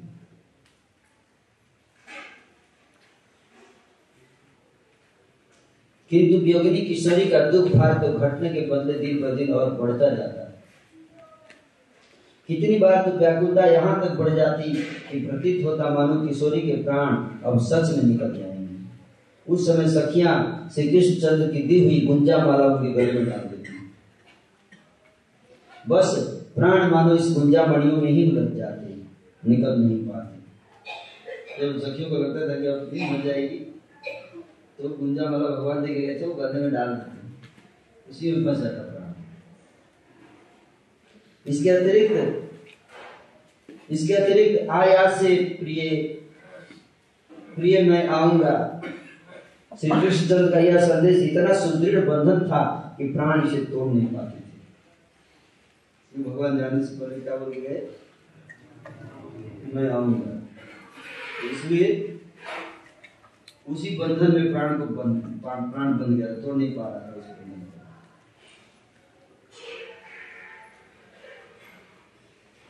इधर श्री कृष्ण चंद्र के प्राणों में भी कम पीड़ा नहीं है। कंस का निधन भी हो चुका है, पर वे तो व्रत जा नहीं सकते।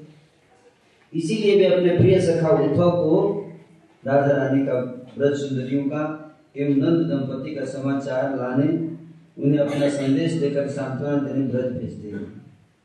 उद्धव व्रत में आते हैं। पहले नंद दंपति से मिलते हैं, उन्हें सांत्वना देने जाते हैं नहीं जाते तो उद्धव जी जो है, फिर आते हैं। कहाँ आते हैं? ब्रज में आते हैं है ना? तो इस प्रसंग से मैंने आपको समझाने का प्रयास किया, क्या है? कि वो जो विरह था राधा रानी का, कोई साधारण विरह नहीं था। हम्म? कृष्ण प्रेम क्या होता है? उसी भाव उसी विरह में चैतन्य महाप्रभु कहा रहते थे? जगन्नाथ जगन्नाथ। आज गंभीरा में आप जाएँगे? गंभीरा में आज जाएँगे आप सामने। तो ये जो राधा रानी का भाव, यही भाव में चैतन्य महाप्रभु तीन रात तीन रात करते रहे कहाँ जाऊँ, कहाँ पाऊँ, मुरली बदन कहाँ जाऊँ? कभी कभी तो अपना मुँह नोचने लगते थे। मत करना कभी कभी नाखूनों से धरती खोदने लगते। खून बहने लगता था। कभी गिरा जनित होकर बिल्कुल बेहोश हो जाते मूर्छित हो जाते। कभी समुद्र को जमुना समझ के समुद्र में ही कूद जाते। इस प्रकार के भाव कभी रात में निकल जाते। कमरे गेट पे दरवाज़ा बंद था, बाहर निकल जाते और जाकर सिंह द्वार में, सिंह द्वार पे सुबह सुबह वहाँ पे भक्त लोग ढूंढते ढूंढते निकलते, कहाँ चले गए रात में? तो पता चलता कि जगन्नाथ जी के मंदिर के बाहर जो गेट है, जहाँ पे अरुण स्तंभ है, वहीं पे लेटे हुए रहते हैं। दोनों हाथ पैर अंदर, दोनों हाथ अंदर, शरीर के सारे ज्वाइंट ढीले हुए मुँह से फेर निकल रहा है और गाय चाट रही है।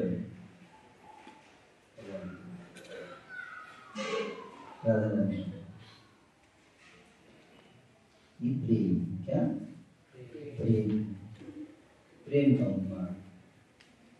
तो वही भाव जो है रथ यात्रा के समय श्री चैतन्य महाप्रभु प्रसाद आ गया है। प्रभु कोई सूचना दीजिए, प्रसाद आया कि नहीं आया? क्या है प्रोग्रेस क्योंकि आगे कार्यक्रम भी है। कोई जाके पूछे है ना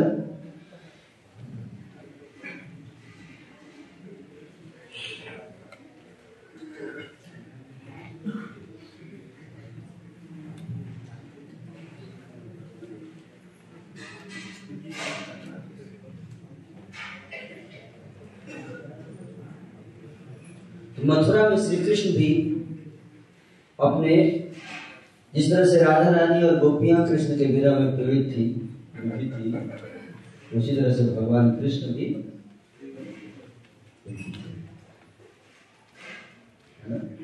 भगवान गीता में क्या करते हैं? ये यथा माम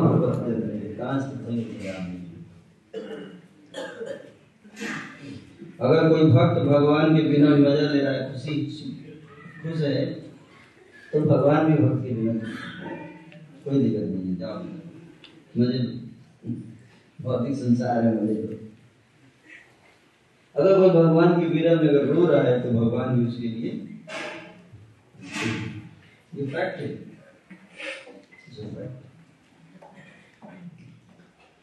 तो मथुरा में श्री कृष्ण भी अपनी प्राण बल्लभा गोपियों और अपने माता पिता के प्रेम में व्याकुल हो रहे थे मथुरा में ऐसा कोई भी नहीं था जो श्री कृष्ण को सांत्वना दे सकता ब्रज में तो राधा रानी को विरह होता था। तो उनकी सखियाँ थी, उनके मूड को समझ जाती थी तो उनको सांत्वना दे देती थी। लेकिन कृष्ण के लिए दिक्कत है मथुरा में कोई ऐसा नहीं था जो समझ सके इस बात को। इसलिए वो अकेले रहते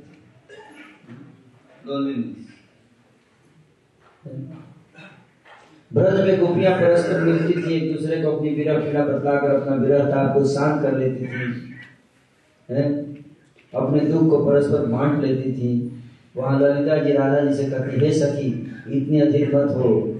श्री कृष्ण कहीं दूर नहीं है, तुम्हारे हृदय में ऐसी और भी बातें कहकर उन्हें सांत्वना देती थी उनका दुख बांट लेती थी और उनके साथ मिलकर रोती थी।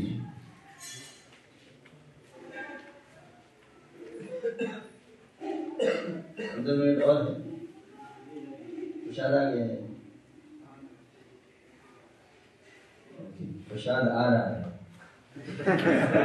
मिलन के बाद मिलन ही होगा है ना? प्रसाद रूप में भगवान आ रहे हैं। आपके करेंगे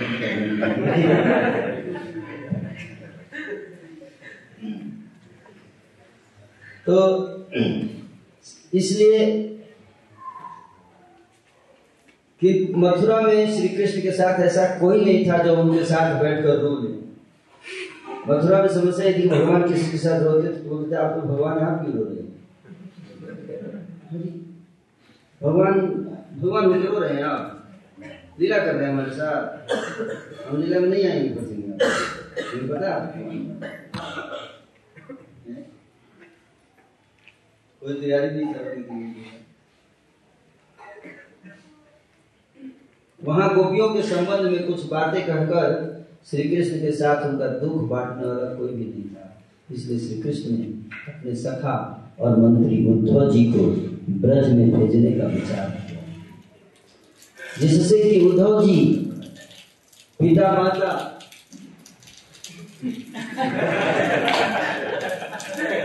पानी रहे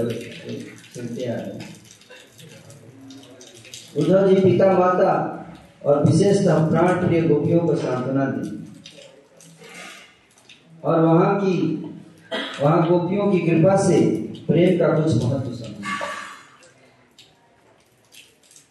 कहने का अर्थ है कि अगर इसको कोई ठीक करे कहने का अर्थ है कि कोई एक व्यक्ति भी अगर ट्रेन होके आ जाए ब्रज से तो मेरे हार्ट को समझ पाएगा, है ना? चली जाएगी।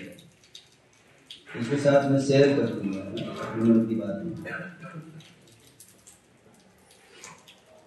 तो इसलिए उद्धव जी को भेजा भगवान ने कहा ब्रज उनका एडमिशन कराने के लिए प्रेम पाठशाला में इसमें प्रेम की पढ़ाई में मुझे पढ़ने के लिए भेजा उद्धव जी आप लोग एडमिशन लेना है प्रेम की पाठशाला में एडमिशन लेना है? तो कई लोग ग्रेजुएट हो गए हैं। हैं? बड़े बड़े कॉलेज से ग्रेजुएशन करके फिर बोल रहे हैं पाठशाला में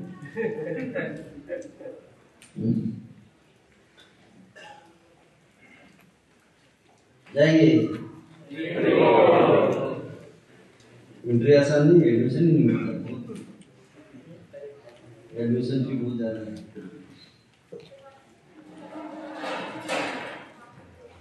तो उद्धव जी को बर- ब्रज में भेजने का विचार किया भगवान ने, ताकि उद्धव जी मेरे पिता, माता और विशेषतः प्राण प्रिय गोपियों को सांत्वना दे और वहाँ गोपियों की कृपा से प्रेम का कुछ महत्व समझे। गोपियों की कृपा मिल जाए तो थोड़ा समझ लेगी प्रेम का महत्व कितना है। इस प्रकार जब उद्धव गोपियों की पाठशाला में प्रेम का पाठ पढ़कर मथुरा में लौट आएगा तब मैं उसके साथ बैठकर अपने हृदय की बातें कहकर अपने विरह के ताप को दूर कर सकूँगा? अभी बोलता हूँ तो समझता ही नहीं क्या प्रेम प्रेम क्या बोल रहे हैं? समझ नहीं आ रहा, प्रेम प्रेम प्रेम। अभी कुछ मैनेजमेंट की बात कीजिए एडमिनिस्ट्रेशन की बात कीजिए प्रेम प्रेम क्या कर रहे हैं? जो मथुरा का एडमिनिस्ट्रेशन के बारे में पॉलिटिक्स के बारे में चर्चा करते हैं, प्रेम क्या प्रेम तो इसलिए भगवान ने श्री कृष्ण जब ऐसा विचार कर ही रहे थे कि तभी उद्धव जी आ गए। श्री कृष्ण ने उद्धव जी का हाथ अपने हाथों में लेकर कहा। हाथ में हाथ लेकर कैसे हाथ में हाथ में हाथ। हाथ में हाथ पकड़िए। पकड़ो अपने पकड़ो लेकर।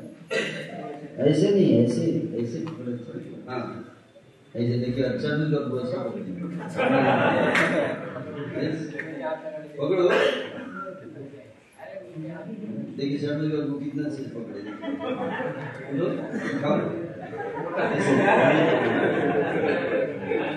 देखिए। उधर देखिए मेरे? मेरी तरफ़ नहीं देख रहे थे तुम लोग दोनों एक दूसरे के आँखों में देख रहे थे सही बता रहा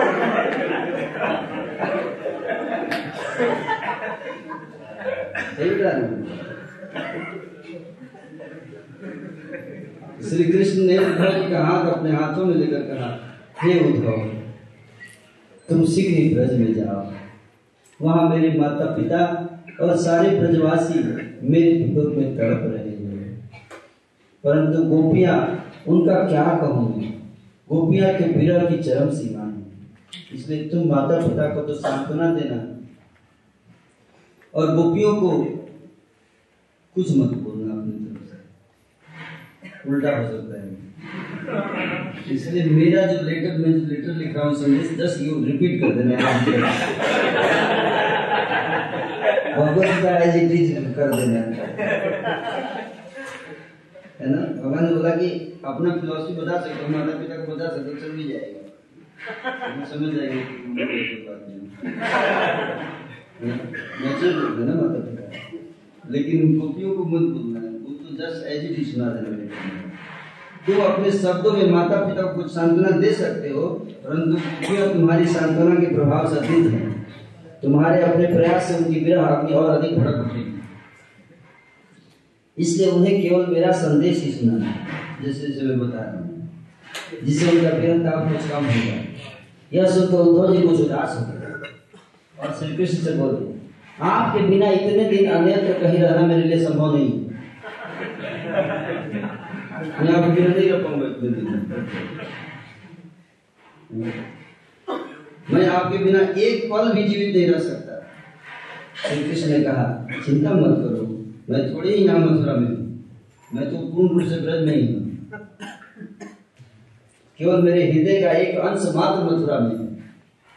जब तुम ब्रज में जाओगे ना तो देखोगे कि मैं संपूर्ण रूप से ब्रज में ही हूँ और यहाँ तो केवल आंशिक रूप से रहता हूँ। इस प्रकार इस प्रकार कहकर श्री कृष्ण उद्धव जी को ब्रज में जाने के लिए तैयार किया और उनके जाने के लिए कंस द्वारा व्यवहार किया जाने वाला सोने का रथ मंगवाया वही रथ जो लेकर अक्रूर जी गए थे। उसी रथ से किसको भेजा?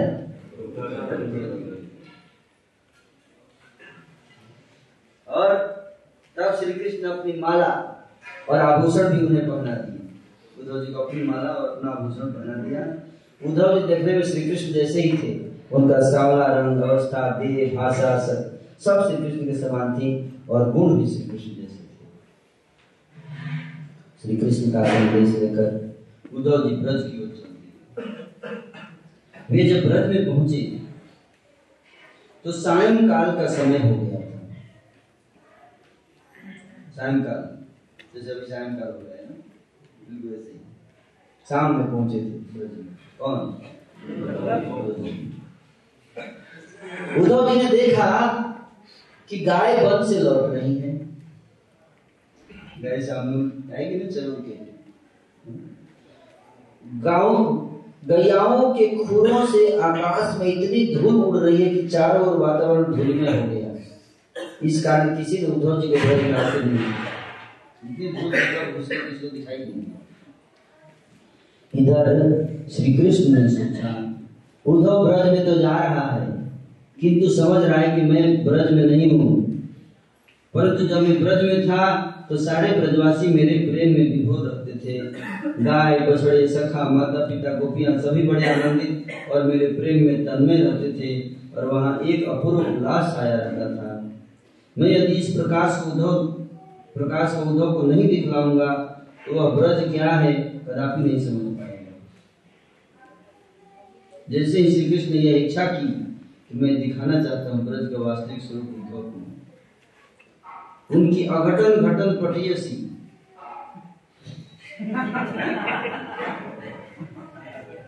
अघटन घटन पटियसी मतलब इम्पॉसिबल को पॉसिबल करने वाली शक्ति। अघटन मतलब इम्पॉसिबल घटन मतलब पॉसिबल पटियसी मतलब करने वाला असंभव को जो संभव कर देना वो शक्ति भगवान योग माया। शक्ति ने एक लीला प्रकट की और उद्धव जी की आँखों के सामने एक अद्भुत दृश्य प्रकट कर दिया। जैसे ब्रज में ब्रज में एक अद्भुत दृश्य दिखा। क्या दिखा उद्धव जी? उद्धव जी ने देखा कि अत्यंत सुंदर श्वेत और काले असंख्य बछड़े इधर उधर फुदक रहे हैं। गायों के थन दूध से इतने भरे हुए हैं कि मानो पृथ्वी को छू लेंगे।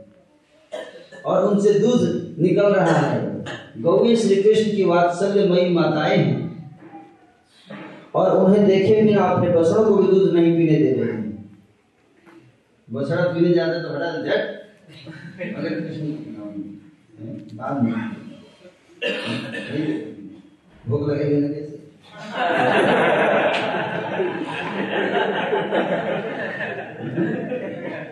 चारों ओर प्रौढ़ा गोपियाँ दही मत रही जो ऊँची उम्र की गोपियाँ हैं क्या कर रही दही मंथन कर रही है और दही मंथन करते समय वे श्री कृष्ण की लीलाओं का स्मरण करते हुए गीत गा रही हैं। क्या गा रही? दामोदर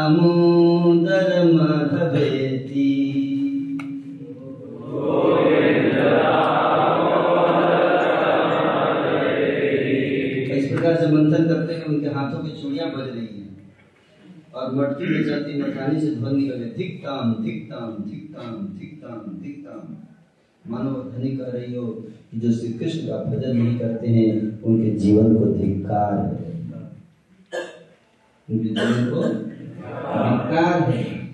उद्धव जी ने देखा कि चारों तरफ़ सुगंधित घी के दिए जल रहे हैं। उनसे आँखों को सुहाने वाला धीमा धीमा प्रकाश निकल रहा है। मंद मंद समेत पुष्पों की मधुर सुगंध को सर्वत्र बिखेर रही है। पुष्पों पर मंडराते भवनों की गुंजार कामदेव के शब्द से आ रही मधुर ध्वनि के समान प्रतीत हो रही है। कोयल और अन्य पक्षी सर्वत्र गान कर रहे हैं। मयूर केका केका की ध्वनि कर रहे हैं। नाचते हुए श्री कृष्ण के सखा सखा अरे कन्हैया कहाँ हो? अरे कन्हैया कहाँ हो? कन्हैया की जय हो कन्हैया की जय हो। कहते हुए उछल कूद करते हुए आ रहे हैं। इस प्रकार उद्धव जी श्री कृष्ण के ब्रज में रहते समय की एक झलक पाकर कृतार्थ हो गए। सीन क्रिएट हो गया। सीनरी क्रिएट हो गया जब पहुँचे तो वहाँ।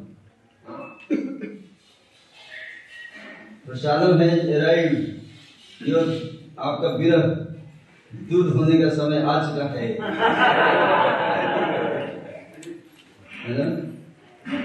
विरह दूर होने का समय आ चुका है। इस प्रकार उद्धव जी श्री कृष्ण के ब्रज में रहते समय की झलक पाकर कृतार्थ हो गए। उन्हें यह विश्वास हो गया कि श्री कृष्ण अभी भी ब्रज में ही, संपूर्ण रूप से अवस्थित हैं। मथुरा में तो वे एक अंश मात्र से ही विराजमान है। अब वे नंद भवन के द्वार पर पहुँचे। और अपना रथ वहाँ खड़ा कर दिया। हम भी कथा खड़ा कर दें? कथा खड़ा कर दें कथा खड़ा कर देंगे, नहीं तो पंडा खड़ा पंडा खड़ा है। पंडा तो खड़ा है बाहर प्रसाद। अब यही पे यही पे प्रसाद ठीक है आगे की कथा अब कहाँ बताएँगे? मायापुर में। ठीक है? अभी जाएँगे, वीरेंद्र भी? इस बार थोड़ा कम टाइम हो गया थोड़ा लंबा